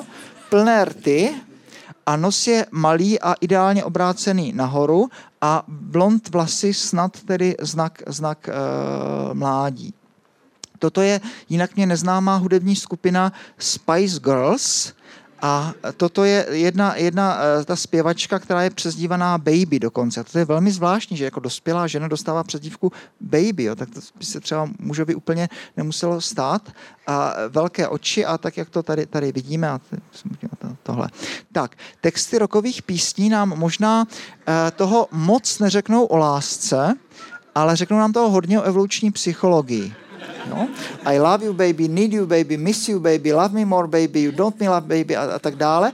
A proč zase baby, proč nazývám uh, slečnu, za kterou třeba bych chtěl mít děti nebo podobně, jo, která je třeba dvacet let, dvacet pět let, kdo ví, jo, proč ji nazývám baby zrovna, proč, proč, proč baby? Jo? No právě možná pro ty neotenní rysy tváře. Tady se podíváme na evoluci myšáka Mickeyho. Můžeme se podívat tady třeba na tenhle obrázek. Tak když myšák Mickey začínal někdy devatenáct dvacet osm, tak to byla skutečně myš.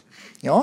To znamená, vidíte, že měla poměrně dlouhé ruce, poměrně dlouhé a štíhlé nohy, měl jaksi čeních, jak má ta myš a poměrně malý oči. A postupem času opět, že jo, tak na ty filmy někdo chodí, eh, něco se jim líbí, něco se jim nelíbí. Teďka eh, v Disney Production eh, to pořád pořád upravují a když bychom se dobře podívali, tak tady už toho myšáka máme jako toho krtečka našeho. Už je trošičku obtlouslejší jako to dítě, už má trošku jako bříško. Eh, ruce má mnohem kratší, už by si neudělal filipínskou míru. Nos mu ten malíř dosti nemilosrdně vrazil, vrazil do, do té tváře a ještě ohnul nahoru. Jo, to vidíte, že tady tohle. Oči jsou najednou prudce zvětšené, úplně až jako abnormálně. jo? A e, pochopitelně sací svaly. Jo? Takže, takže když se podíváme, jak ta evoluce šla, no tak, tak tohle je pro nás nějak jako příjemnější. No a nechoďme daleko, krteček je na tom úplně stejně. Jo? Trošku bříčko, jako ty malé děti, ruce jsou poměrně krátké, krteček by tady filipínskou míru zřejmě nedal, tenhle teda určitě ne, obrovské oči a nos sice teda u toho našeho krtečka je trošku špičatý, což by nemusel, ale je, je taky prudce vražený teda směrem do, do, do, do tváře. Takže krteček.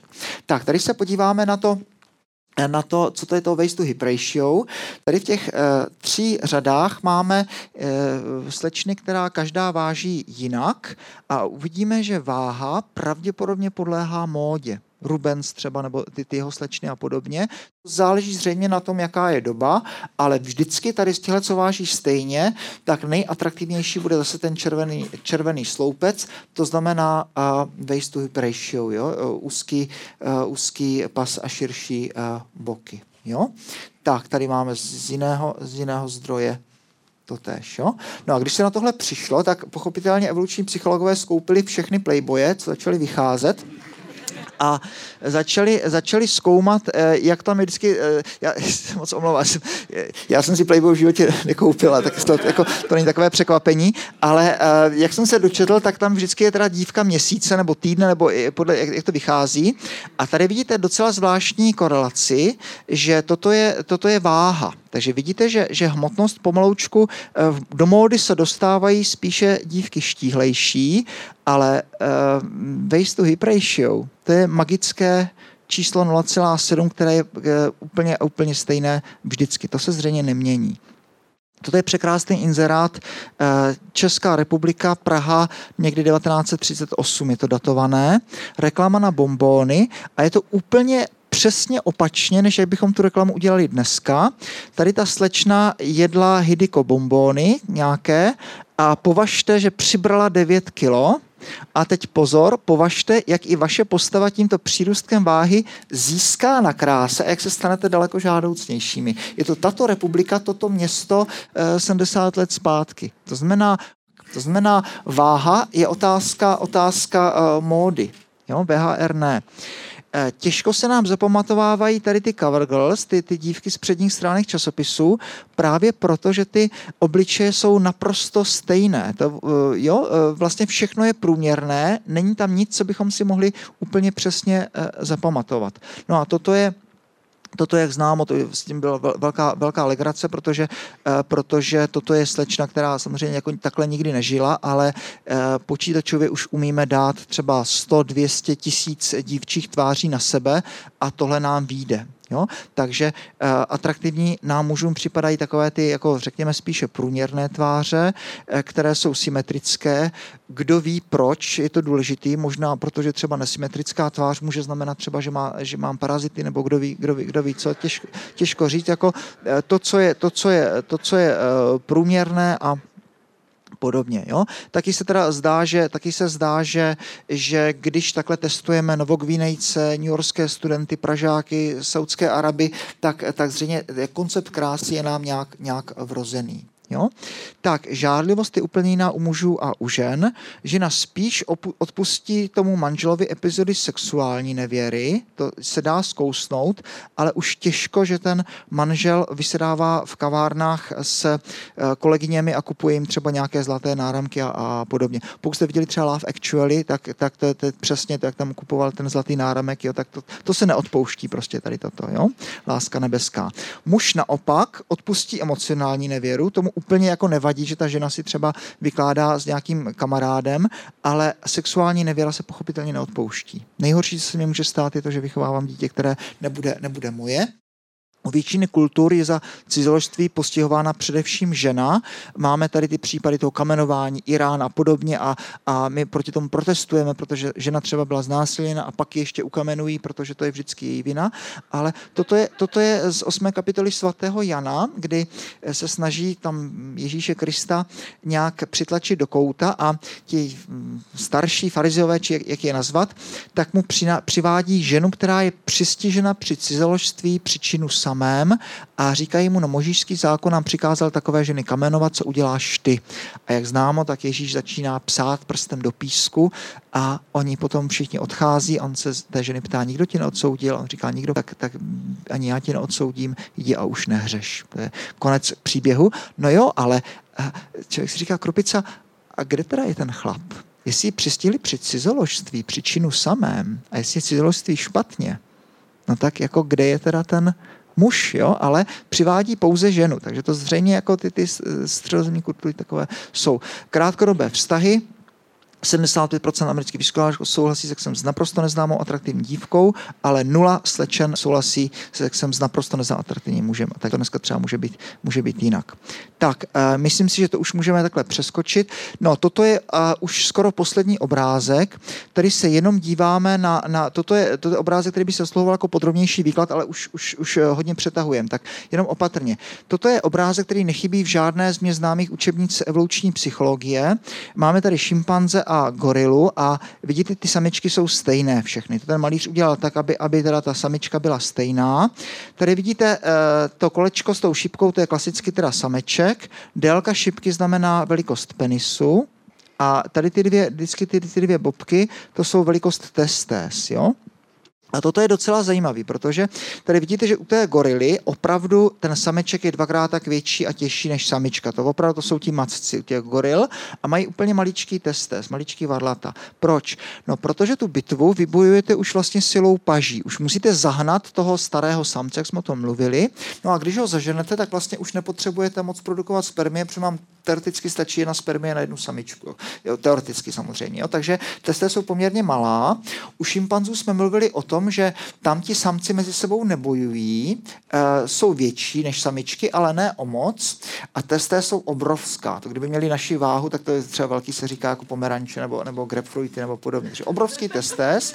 No a proč? No zase ta, ta líbivá hypotéza říká, no protože ti samci spolu nebojují a sice první se páří ti nejsilnější, ale to je nafilmovaný, že oni opravdu stojí jako ve frontě na tu, na tu samičku, tak lotérii pochopitelně vyhraje ten, kdo si koupí nejvíc losů, jo? Protože vlastně ta, ta bitva neprobíhá silou svalů, ale jak, jak na motivy hvězdných válek se tady zavádí ten termín sperm wars, jo? Že vlastně najednou, najednou ta bitva probíhá až v reprodukčním traktu samice. A teďka, teďka právě pozor, uh, už musíme být jako velmi opatrní taky na, na svobodu člověka, filozofii a podobně. Pořád se bavím jenom o té hlíně. Uh, člověk je někde mezi, uh, mezi harémovou gorilou a promiskuitním šimpanzem. Muži jsou uh, větší o něco než ženy a testé jsou někde přesně uprostřed. No a tak tady by člověk mohl vlastně říct, no tak podívejte, tak je to takhle evolučně. Pokud jsem si do této chvíle, než jsem vstoupil do kavárny, potrvá vyčítal své epizody sexuální nevěry, teď můžu jenom pokročit rameny a rozhodit rukama a prostě říct, že takhle mě ta evoluce vybavila. Jo? To prostě se s tím nedá nic dělat. A to, že mám různé uh, extrapercopulations, et cetera,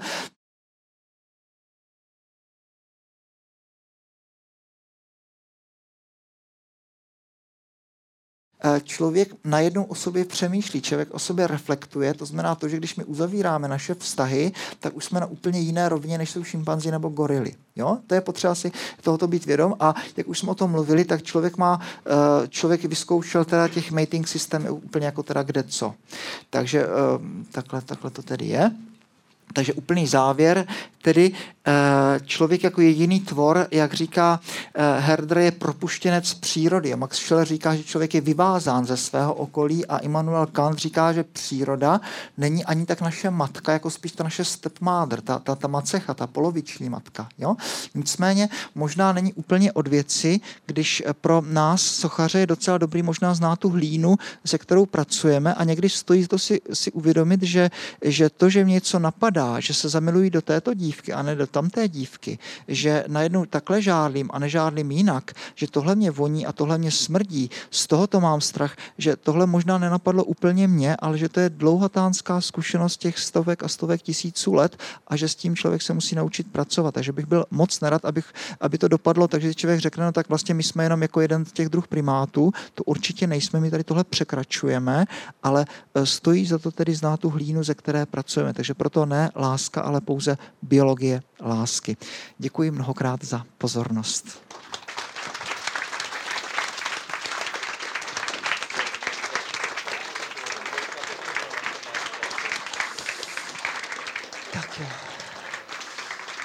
Tak pojďte, jest, jestli by byly ještě nějaké otázky nebo nějaké, nějaké výkřiky, poznámky, nebo... nebo...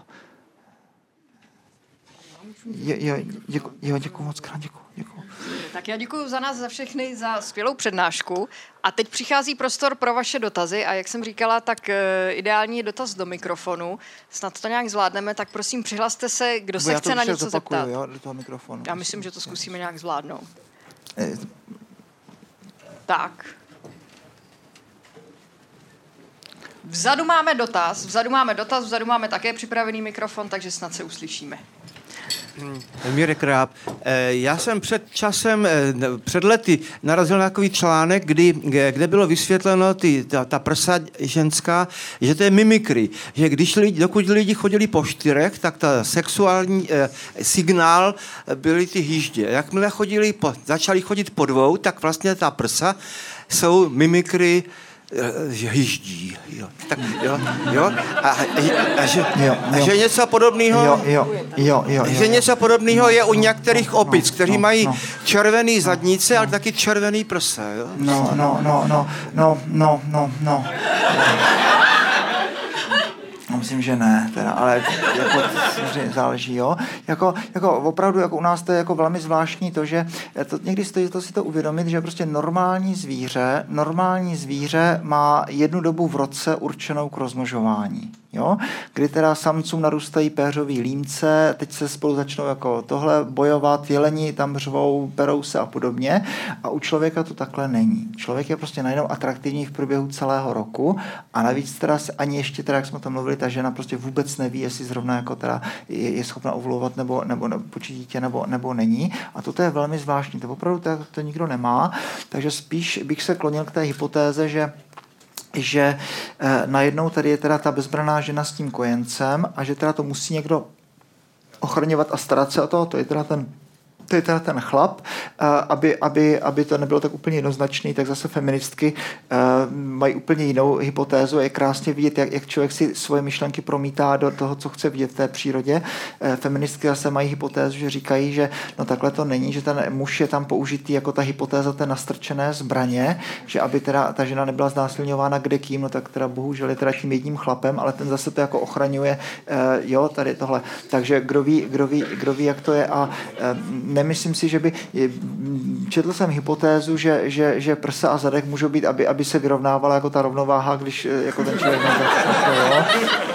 Já, si, fakt jako, já, já bych si spíš sázel na tu runaway selection, jako úplně, úplně normální, že tohle zrovna, tenhle znak se stal atraktivním z nějakých důvodů, ten úplně cokoliv, jo, a pak už to jde dál a dál a dál a dál. Jo? Stojí za to si uvědomit, že klidně to mohlo vzniknout tak, že třeba bychom mohli být atraktivní třeba nějaké ostré hrany, čtverec, trojúhelník, jo, to, to nemusí být zrovna prsa, jo? Ale zrovna těm chlapům tady tohle, takhle, takhle, takhle tohle, takže já bych spíš runaway selection, ale samozřejmě každý si může myslet, co, co chce.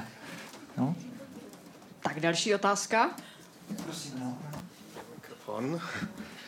Um, jak jsi mluvil o těch uh, genech, které byly uh, vrozený, nebo to chování vrozený v genech ptáci, jak trefí do Afriky, nebo um, ty brouci, jak vědí, no, jak no, se chovat, no, no. Tak třeba Mowgli v knize Džunglích taky tohle se docela uměl, je to hezky popsaný. Když se to dělo Mowglimu, Kipling to musel někde sebrat, tak jestli lidi tohle to taky neměli a třeba postupně to nestratili, tu schopnost, co měli v genech. Co konkrétně? Jako orientaci třeba? Třeba tu orientaci, no, nebo jak se chovat vůči predátorům. No tak to, to, to, to nepochybně. To samozřejmě, že spoustu, spoustu věcí, jako pochopitelně to dítě, když se narodí, děkuji za otázku, tak to samozřejmě není tábula ráza. Jo? Když to dítě je slepé a narodí se slepé, tu náladu tak se usmívá. Uhum, uhum, uhum. A proč asi? No, protože zřejmě to je, to je, to je zadrátovaný geneticky. Jo? To, že když jsem dobře vyladěný, tak se usmívám, to, to zřejmě se naučím tím, že se dívám na tu maminku, ale prostě když to je podobně. Každé dítě umí těmi kývavými pohyby hlavy hledat ten maminčin prs. Jo? Každé dítě teda má ten, má ten grip a taky se to nemusí, nemusí nikde učit a najednou tady tohle umí. Takže spoustu věcí v našem chování určitě máme jako geneticky zadrátovaný a aby to nebylo tak jednoduché, tak tak to asi neříkám jako tady pro většinu jako nic, nic, nic zásadního. Existuje zvláštní typ chování, které je, kterému se říká imprinting, které je někde na pomezí zděděného a na pomezí naučeného. U člověka je krásný příklad, že to je řeč. Je to chování, které se dá naučit v určité citlivé periodě života a když tu periodu prošvihnu, tak už se s tím nedá nic dělat. Už je to rezistentní k terapii. Jo? To znamená, velký, velký, velký věci s tím dělal Konrad Lorenz, který dělal vrubozobí, vrubozové ptáky a přišel na to, že když, to, když ta house se narodí z toho vajíčka, tak prvních osm hodin o nic nejde a mezi devátou a dvacátou hodinou svého života to house se musí zafixovat, jak vypadá samička, jak vypadá maminka, maminka, pardon, maminka. Jo? Typicky v přírodě mezi devátou a dvacátou hodinou svého života ta house nemůže vidět nic jiného než, než teda maminku. Jo? A tu sleduje. Vtip je v tom, že po dvacáté hodině života už se s tím nedá nic dělat. Takže že jo, když to mládě vychovává třeba ošetřovatel v zoologické zahradě, tak my tam najednou vidíme úplně děsivý příchylnosti mládětu k těm ošetřovatelům, protože si imprintují toho ošetřovatele jako, jako maminku. Jo? Dokonce k té huse, když dáte kopací balón, tak ona bude do konce svého života následovat jako maminku kopací balón a už se s tím nic nedá dělat. Jo? Takže to je naprosto rezistentní k terapii. Teď je velká otázka, jestli třeba nefunguje u sexuálního partnera, kdy si vtiskují opačného rodiče jako sexuálního partnera. Jo? A teďka jsou třeba lidi, kteří říkají, no tak páně, možná by nějaké třeba ty typy homosexuality mohly být tady tímhle jo, nesprávným imprintingem, kdo ví, jak by tady tohle mohlo fungovat. No u člověka ty vlčí děti jsou typickým příkladem. Já se musím naučit mluvit v určité citlivé periodě mého života a když to nestihnu do toho desátého roku věku, pak už se nenaučím nejenom česky, ale už žádný další jazyk. Jsem schopen mluvit dneska anglicky, nebo španělsky, nebo německy, francouzsky, proto, že jsme se všichni kdysi v mládí naučili česky. Tak to najednou to funguje. A když máme ty vlčí a prošvihnou tady tuhle, tuhle periodu a potom se je snažíme nějak civilizovat, tak už to nejde. Že? Ty Kaspar Hauser pokusy zvané. Jo? Chlapce, který vůbec neviděl, jako, jako čí a jenom viděl, že mládí prožil v nějaké temné kopce. Takže tohle, když se prošvihne, už to potom, už to potom nefunguje. Takže pochopitelně, my když jsme se všichni narodili, tak jsme se nikdo nenarodili jako tábula ráza a tady ty věci, že, mě, že mám třeba strach z té tmy, to, to dítě se to nemusí učit. Tohle samozřejmě to dítě má jako, jako děsivě zafixovaný. Jak jste kdy bivakovali někdy v terénu, tak vždycky ten večer je jemný. A ráno zase jako je, je, je spíš pohoda. Jo? Tohle v sobě máme všichni, protože to si taháme z těch lovecko-sběračských dob a to teda pevně věřím, že tohle v těch genech jako takhle zadrátovaný máme. Jo? To, že, se, že mám mimiku tváře, když je mě úzko, bolest, vyladěnost a podobně. Takže tohle všechno v nás samozřejmě, samozřejmě je a teď jsou třeba velké věci, se dělají, dělají a to už teďka je trošičku jako fantasmagorie, taky to dělá můj, můj jeden jako dobrý kamarád, takže, takže, takže jsem tím trochu jako biasovaný. Jo? A teď se najednou ukazuje, teď, to jste určitě všichni slyšeli, že, že jsou takové velké věci, jestli teda ty zvířata se ne, neumí orientovat podle, podle toho magnetického pole. Jo, teď se začalo, že to prostě velký věc, že teďka Google Earth se najednou díváte na tu planetu a teďka všechny krávy jako jsou, jako, jako pořád, jako všechny, všechny se pohybují stejným směrem, jo, tak jestli, jo, tak to, kdo ví, to může třeba fungovat. Zkusme představit, že mám prostě nějaký smysl a když se dívám se na sever, když se otočím doprava nebo doleva, tak mi to začne v tom mozku trošku cvrčet, jo, tak třeba poznám, kde je ten, kdo ví, jak to může fungovat u těch zvířat, jo, takže my to nemáme nebo už to necítíme, to nemusí znamenat, že, že, že jo, a teďka, teď jsou úplně fantasmagorie a teď To, to neříkám, že tak to je, protože to je intelektuální sebevražda to říct, jo? Ale tak dneska jsou pořád ještě jako vodařské firmy, které vám vykloubí studnu a ten pramen té vody hledají tím, že si najmou nějakého proutkaře. Mhm, aha, aha. Jak to teda funguje? Jo, krupice to musí nějak fungovat teda, jo? Buď je to celé, celé to, buď je to pitomost a oni to teda hloubí na zdař Bůh a jako bohužel, a nebo ten člověk opravdu co si nějak, kde si jo, jak to, jak to teda vlastně? Jo, to, to, to nikdo neví, na to, na to není odpověď, ale samozřejmě, když požádáte o grant na proutkaření, tak to, to je intelektuální sebevražda samozřejmě, protože jako my máme to paradigma, my však, jako my, samozřejmě, já jsem učitel, tohle, jo? Jako když žádáte o grant, to žádat v těch svých Windowsech, kdy, kdy eh, cituji teďka Thomase Kuhna, kdy všichni ví, co se má zkoumat, všichni ví, jak se to má zkoumat a všichni ví zhruba, co má být. Takže když budete třeba žádat v grantu, abyste, zkou, abyste vyzkoumali nový enzym nebo třeba nějaký nový typ R N A, tak to dostanete. Jo? Ale kdybyste třeba si požádali o grant a žádali, proč se sny někdy nepravděpodobně vyplní, jo, to, to, to prostě to, to se nedělá. To, to nesmí fungovat. Jo? Jako, jako to, že, že třeba bych měl sen, který by se příští den stal, to, to opravdu jako to nesmí fungovat. Jo? To, jako, to, to musíme zakázat, tady ty, tyhle, tyhle věci. Takže, takže no, no, no, tak, tak někdy, někdy, někdy stojí za to myslet out of the box, jo? Ale to jsem, no, tak dále. Tak, dobrý. Jo? Tak další otázka. Prosím, to tady je slečná. No. Já jsem slyšela takovou teorii o tom, že jakoby každý člověk má nějaký odlišný pach. No. A že jo. si vlastně hledáme partnera jo. podle toho, no, že má no, co nejodlišnější no, no, pach, no, no, tak no. jakou by to hrálo roli pak v tom výběru, obrovskou, to dáme, obrovskou, jako je to finanční obrovskou, zajištění. A tak. Obrovskou. Ta žena nesmí kouřit a nesmí brát hormonální antikoncepci. A je to to známé, to se mnohokrát to bylo i v populárních časopisech a et cetera T-shirt expert, že teda jako ti, ti, ti, ti muži jako běhají v těch tričkách a, a podobně a, a pak ty ženy teda čichají a podle čichu teda aktivitu. A ono to zhruba funguje tak, že, že když mám imunitní systém, tak my jsme zvyklí mendelovsky, že, že buď je červená barva, bílá barva, ale zkuste si představit, že těch možností je víc. Třeba u krevních skupin už nemám jenom červenou a bílou. Jo? Mám velké A, velké B, anebo malé I.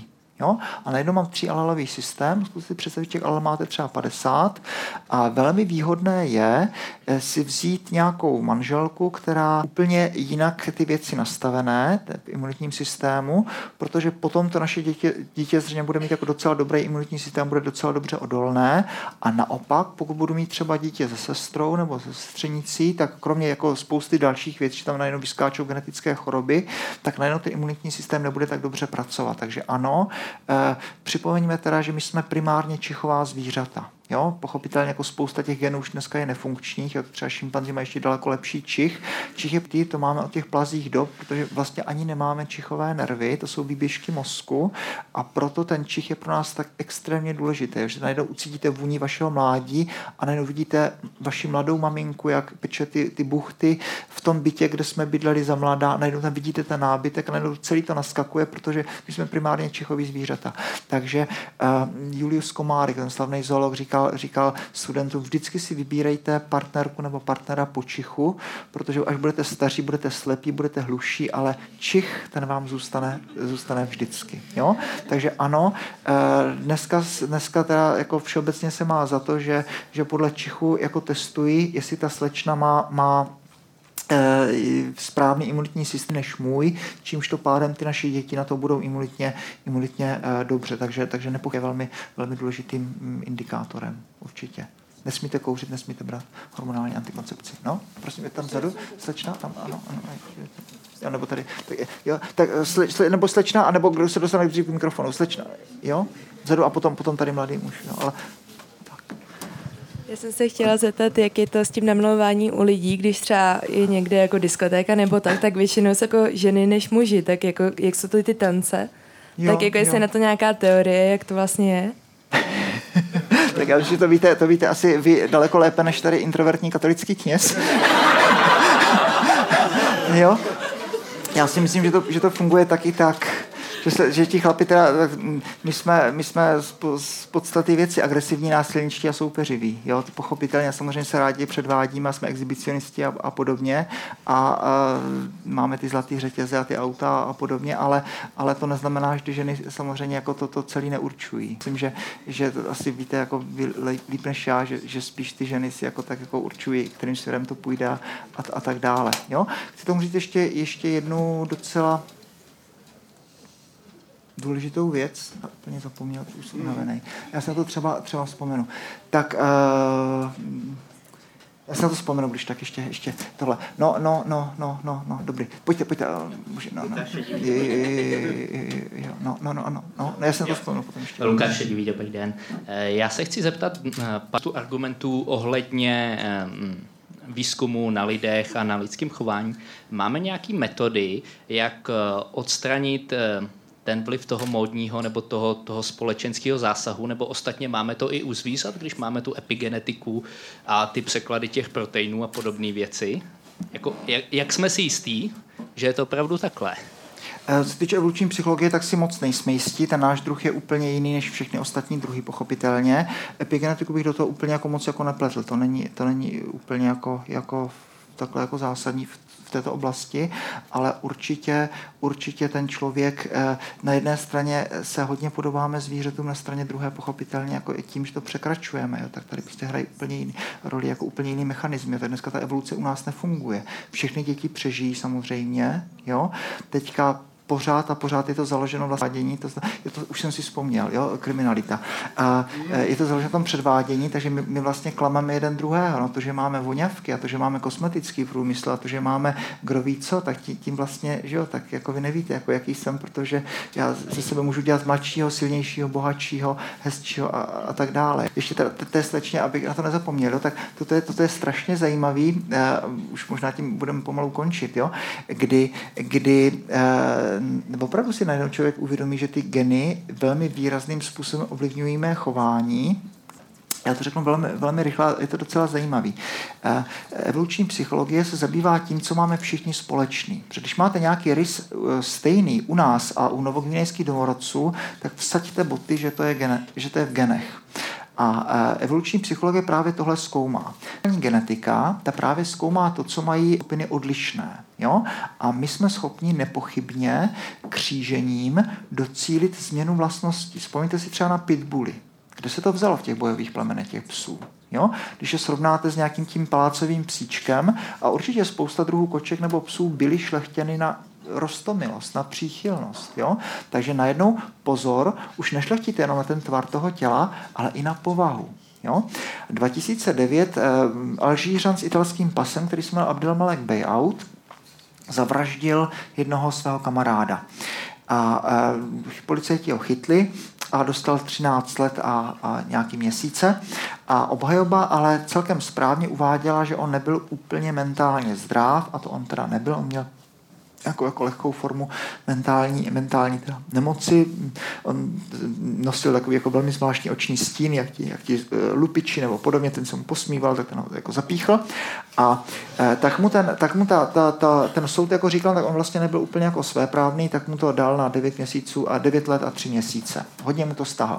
Ta obhajoba na tom eh, nezůst. Znovu obnovila ten proces, a už to bylo v roce dva tisíce, teďka mu udělali eh, genetický profil a udělali mu taky, taky test na M A O A, což je gen, který sedí na chromozomu X, a ten jeho proteinový produkt v zásadě hlídá hladinu neurotransmiterů v mozku. Už se byl známý výzkumy Brunera z devadesátých kdy, kdy holandský genetik jeden zkoumal velmi zvláštní rodokmen, kdy ti chlapi byli úplně, úplně nepříčetní. Jo? Žhář jeden v autě po parkovišti pronásledoval svého šéfa s úmyslem ho přejet. Jo? Sestry unikaly z, toho, z těch domů, protože bratři je sexuálně různě obtěžovali, pozorovali a tak dále. A všichni, u kterých tady tohle bylo, tak tam měli mutaci v M A O A genu. A najednou teda se ta obhajoba říkala, tak on má taky mutaci v M A O A, tak, tak on třeba nebyl úplně příčetný, tak mu to ještě snižte. A ten soud na to slyšel a ještě mu to o rok stáhl. A teď se to dostal do, úplně do všech médií, dostal nakonec osm let, asi tři měsíce, a šlo to dokonce až do časopisu Nature. A tam o tom začala jako velmi vášnivá polemika. Ten, ten Steve Jones, to je, to je současný na YouTube, má spoustu přednášek, takový jako rtuťovitý, jako velmi inteligentní, takový jako, jako výborný chlap. A tak tam říkal, tak tam říkal, no tak to je výborný, tak teďka, jestli teda budeme jako snižovat tresty za to, že, že, že, že mám nějakou mutaci ve svých genech, tak si prosím uvědomme, že i dokonce v této místnosti jsou lidi, kteří mají, statisticky to tak určitě je, mají v sobě tak děsivou mutaci, že pokud jste na neštěstí nositelé téhle mutace, tak jste šestnáctkrát častěji ve vězení, než lidi, kteří tu mutaci nemají, a devět vražd z deseti udělají lidi, kteří tu mutaci mají. A jméno té mutace je pochopitelně chromozom Y. Jo? Protože chlapi jsou, jo? chlapi jsou šestnáctkrát častěji ve vězení než ženy a devět až deset udělají chlapi. No jo, ale já jsem před narozením nebyl předběžně tázán, jestli chci být chlapec nebo dítě. Jsem byl vržen a mám v sobě chromozom Y. No dobře, a proto, proto bychom tady měli všem mužům teďka snížit tresty, protože to, že já jsem uh, agresivní, násilnický, soupeřivý, že se rád předvádím, jsem exhibicionist, no tak to jsou ty moje geny, já s tím nemůžu nic dělat. Jo? Stejně jako to, že jsem nevěrný té své manželce a podobně, tak to bohužel jako, jo. Takže... Uh, Za prvé Steve Jones říká, všem mužům snižte tresty, a za druhé říká, potom by všichni odsouzení kriminálníci, muži i ženy, žádali o snížení trestů, protože uh, můžu, kdokoliv můžu říct, muž nebo žena, můžu říct, tak podívejte, já jsem sice vyloubil tu banku a zabil třeba toho bankéře, ale to, já bych to normálně neudělal, protože to by normálně udělal, to znamená, já mám v sobě určitě nějakou mutaci, kterou jste vy biologové ještě neobjevili. A pro, ale to není moje vina, že jste ji neobjevili. Jo?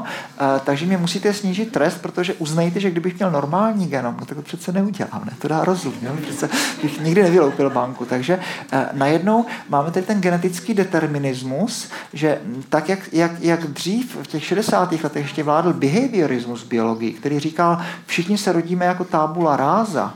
Jo? Člověk je kus plastelíny a všechno, za co, za co můžeme a co jsme udělali, za to může výchova. Kdo chodil na, na, na střední školu, jsme chodili pravděpodobně všichni, tak všichni jsme měli nějakou tu psychologii pár hodin a všichni jsme tam určitě četli citát Johna Watsona, behavioristy, dejte mi tucet dětí a možnosti vychovávat a já vám zaručuji, že jednou dělám bankéře, z druhého lékaře, z třetího právníka, ze čtvrtého zloděje a z pátého bezdomovce. Kdyby to tak bylo a všechno, co tady jako vidíte, by byla jenom výchova, tak by to byla výborná zpráva pro diktátory. Jo? Protože člověk byl kus plastelíny a dokonce se říkalo, neříkal, to je pravda, že Vladimír Iljič Lenin navštívil í pé Pavlova a byl naprosto nadšený.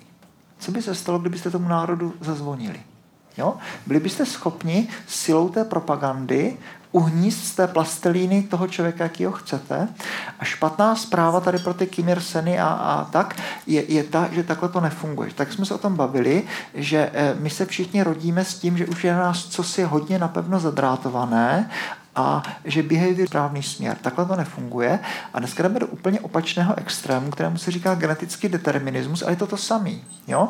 Kdy, omlouvám, teda zase, omlouvám se za přednášku, jo?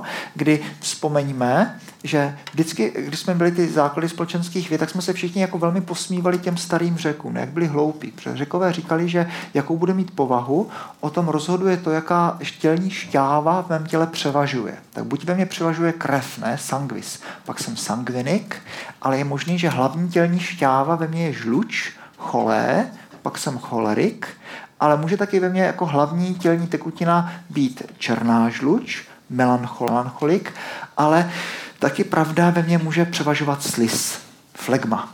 A pak jsem flegmatik.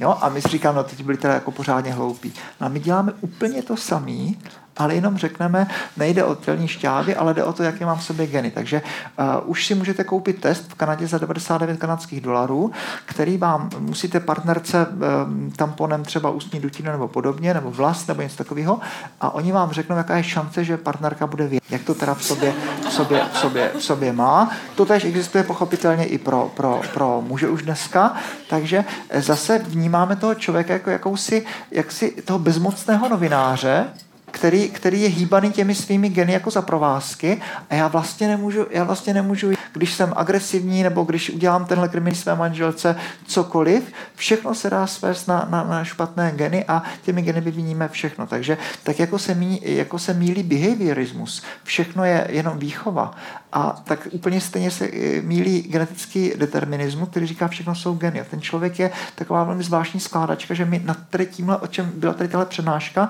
znovu máme tu svobodu a člověk může jednat ještě i jinak. Jo, to, je, to je základní kámen, kámen e, člověka. Jo, nepřidáš se k většině, pokud páchá zlo.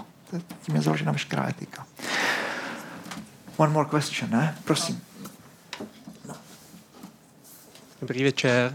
E, celou dobu jsme mluvili vlastně o tom, že e, stejné pohlaví, nebo respektive muže přitahují ženy a ženy přitahují muže. Ale nebavili jsme se vlastně o tom, jak ženy přitahují ženy a muže přitahují muže. No. Asi chápu, že to je na dlouhou debatu teda, no, ale co, no. co oni teda, jakoby, já nevím, dejme tomu ženách a, jo, a jsou spolu, jo, nebo jo. Tí, že vlastně nevím, jo, že no, jim no. nemůže dát to, co vlastně chlap. No, no, no, no.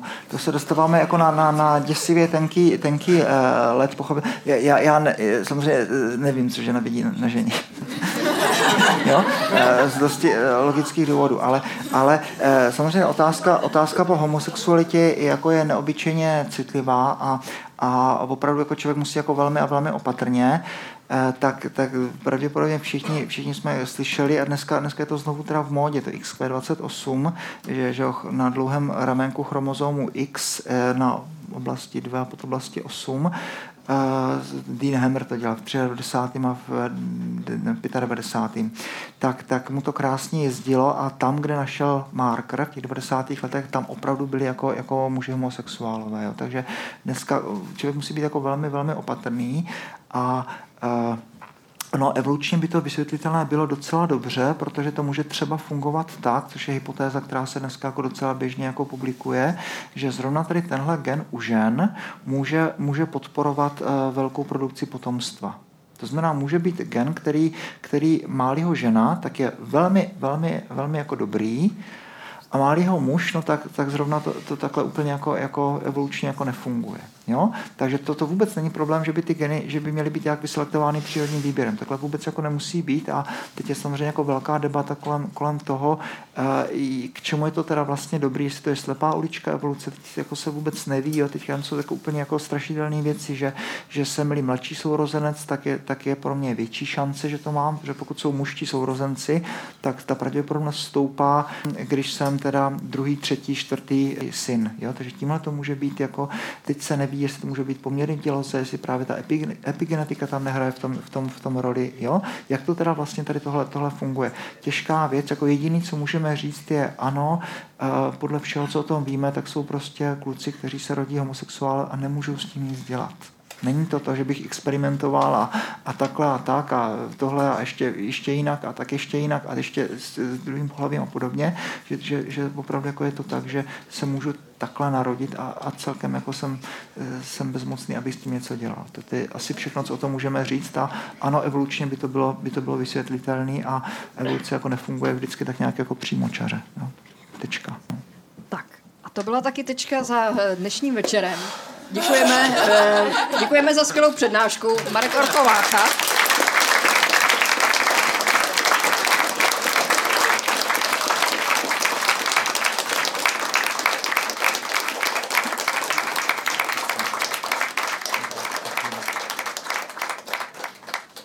A já děkuji i vám, že jste přišli a vytvořili jste vlastně rekordní Science Café. Skutečně v té sedmileté historii jsme takhle plno nikdy neměli, takže... takže je to i díky vám, takže děkujeme, hlavně díky vám. Děkuji za vaše dotazy, za to, že, to, za to, že jste přišli a pokud se vám Science Café líbí, tak nás můžete podpořit dvěma způsoby. Na baru máme kasičku na dobrovolné vstupné, anebo si u východu můžete koupit placky a silikonové náramky s logem Science Café v tom našem černobílém designu. To je, ano, ano, ano. Je, ano, ano. Je, můžete si vybrat, tak... Pokud vás zajímá více, tak science cafe tečka cé zet, tam najdete informace o všech dalších Science Café a samozřejmě záznam tohoto Science Café i těch předcházejících najdete na slides live tečka com. Tak, díky a hezký zbytek večera.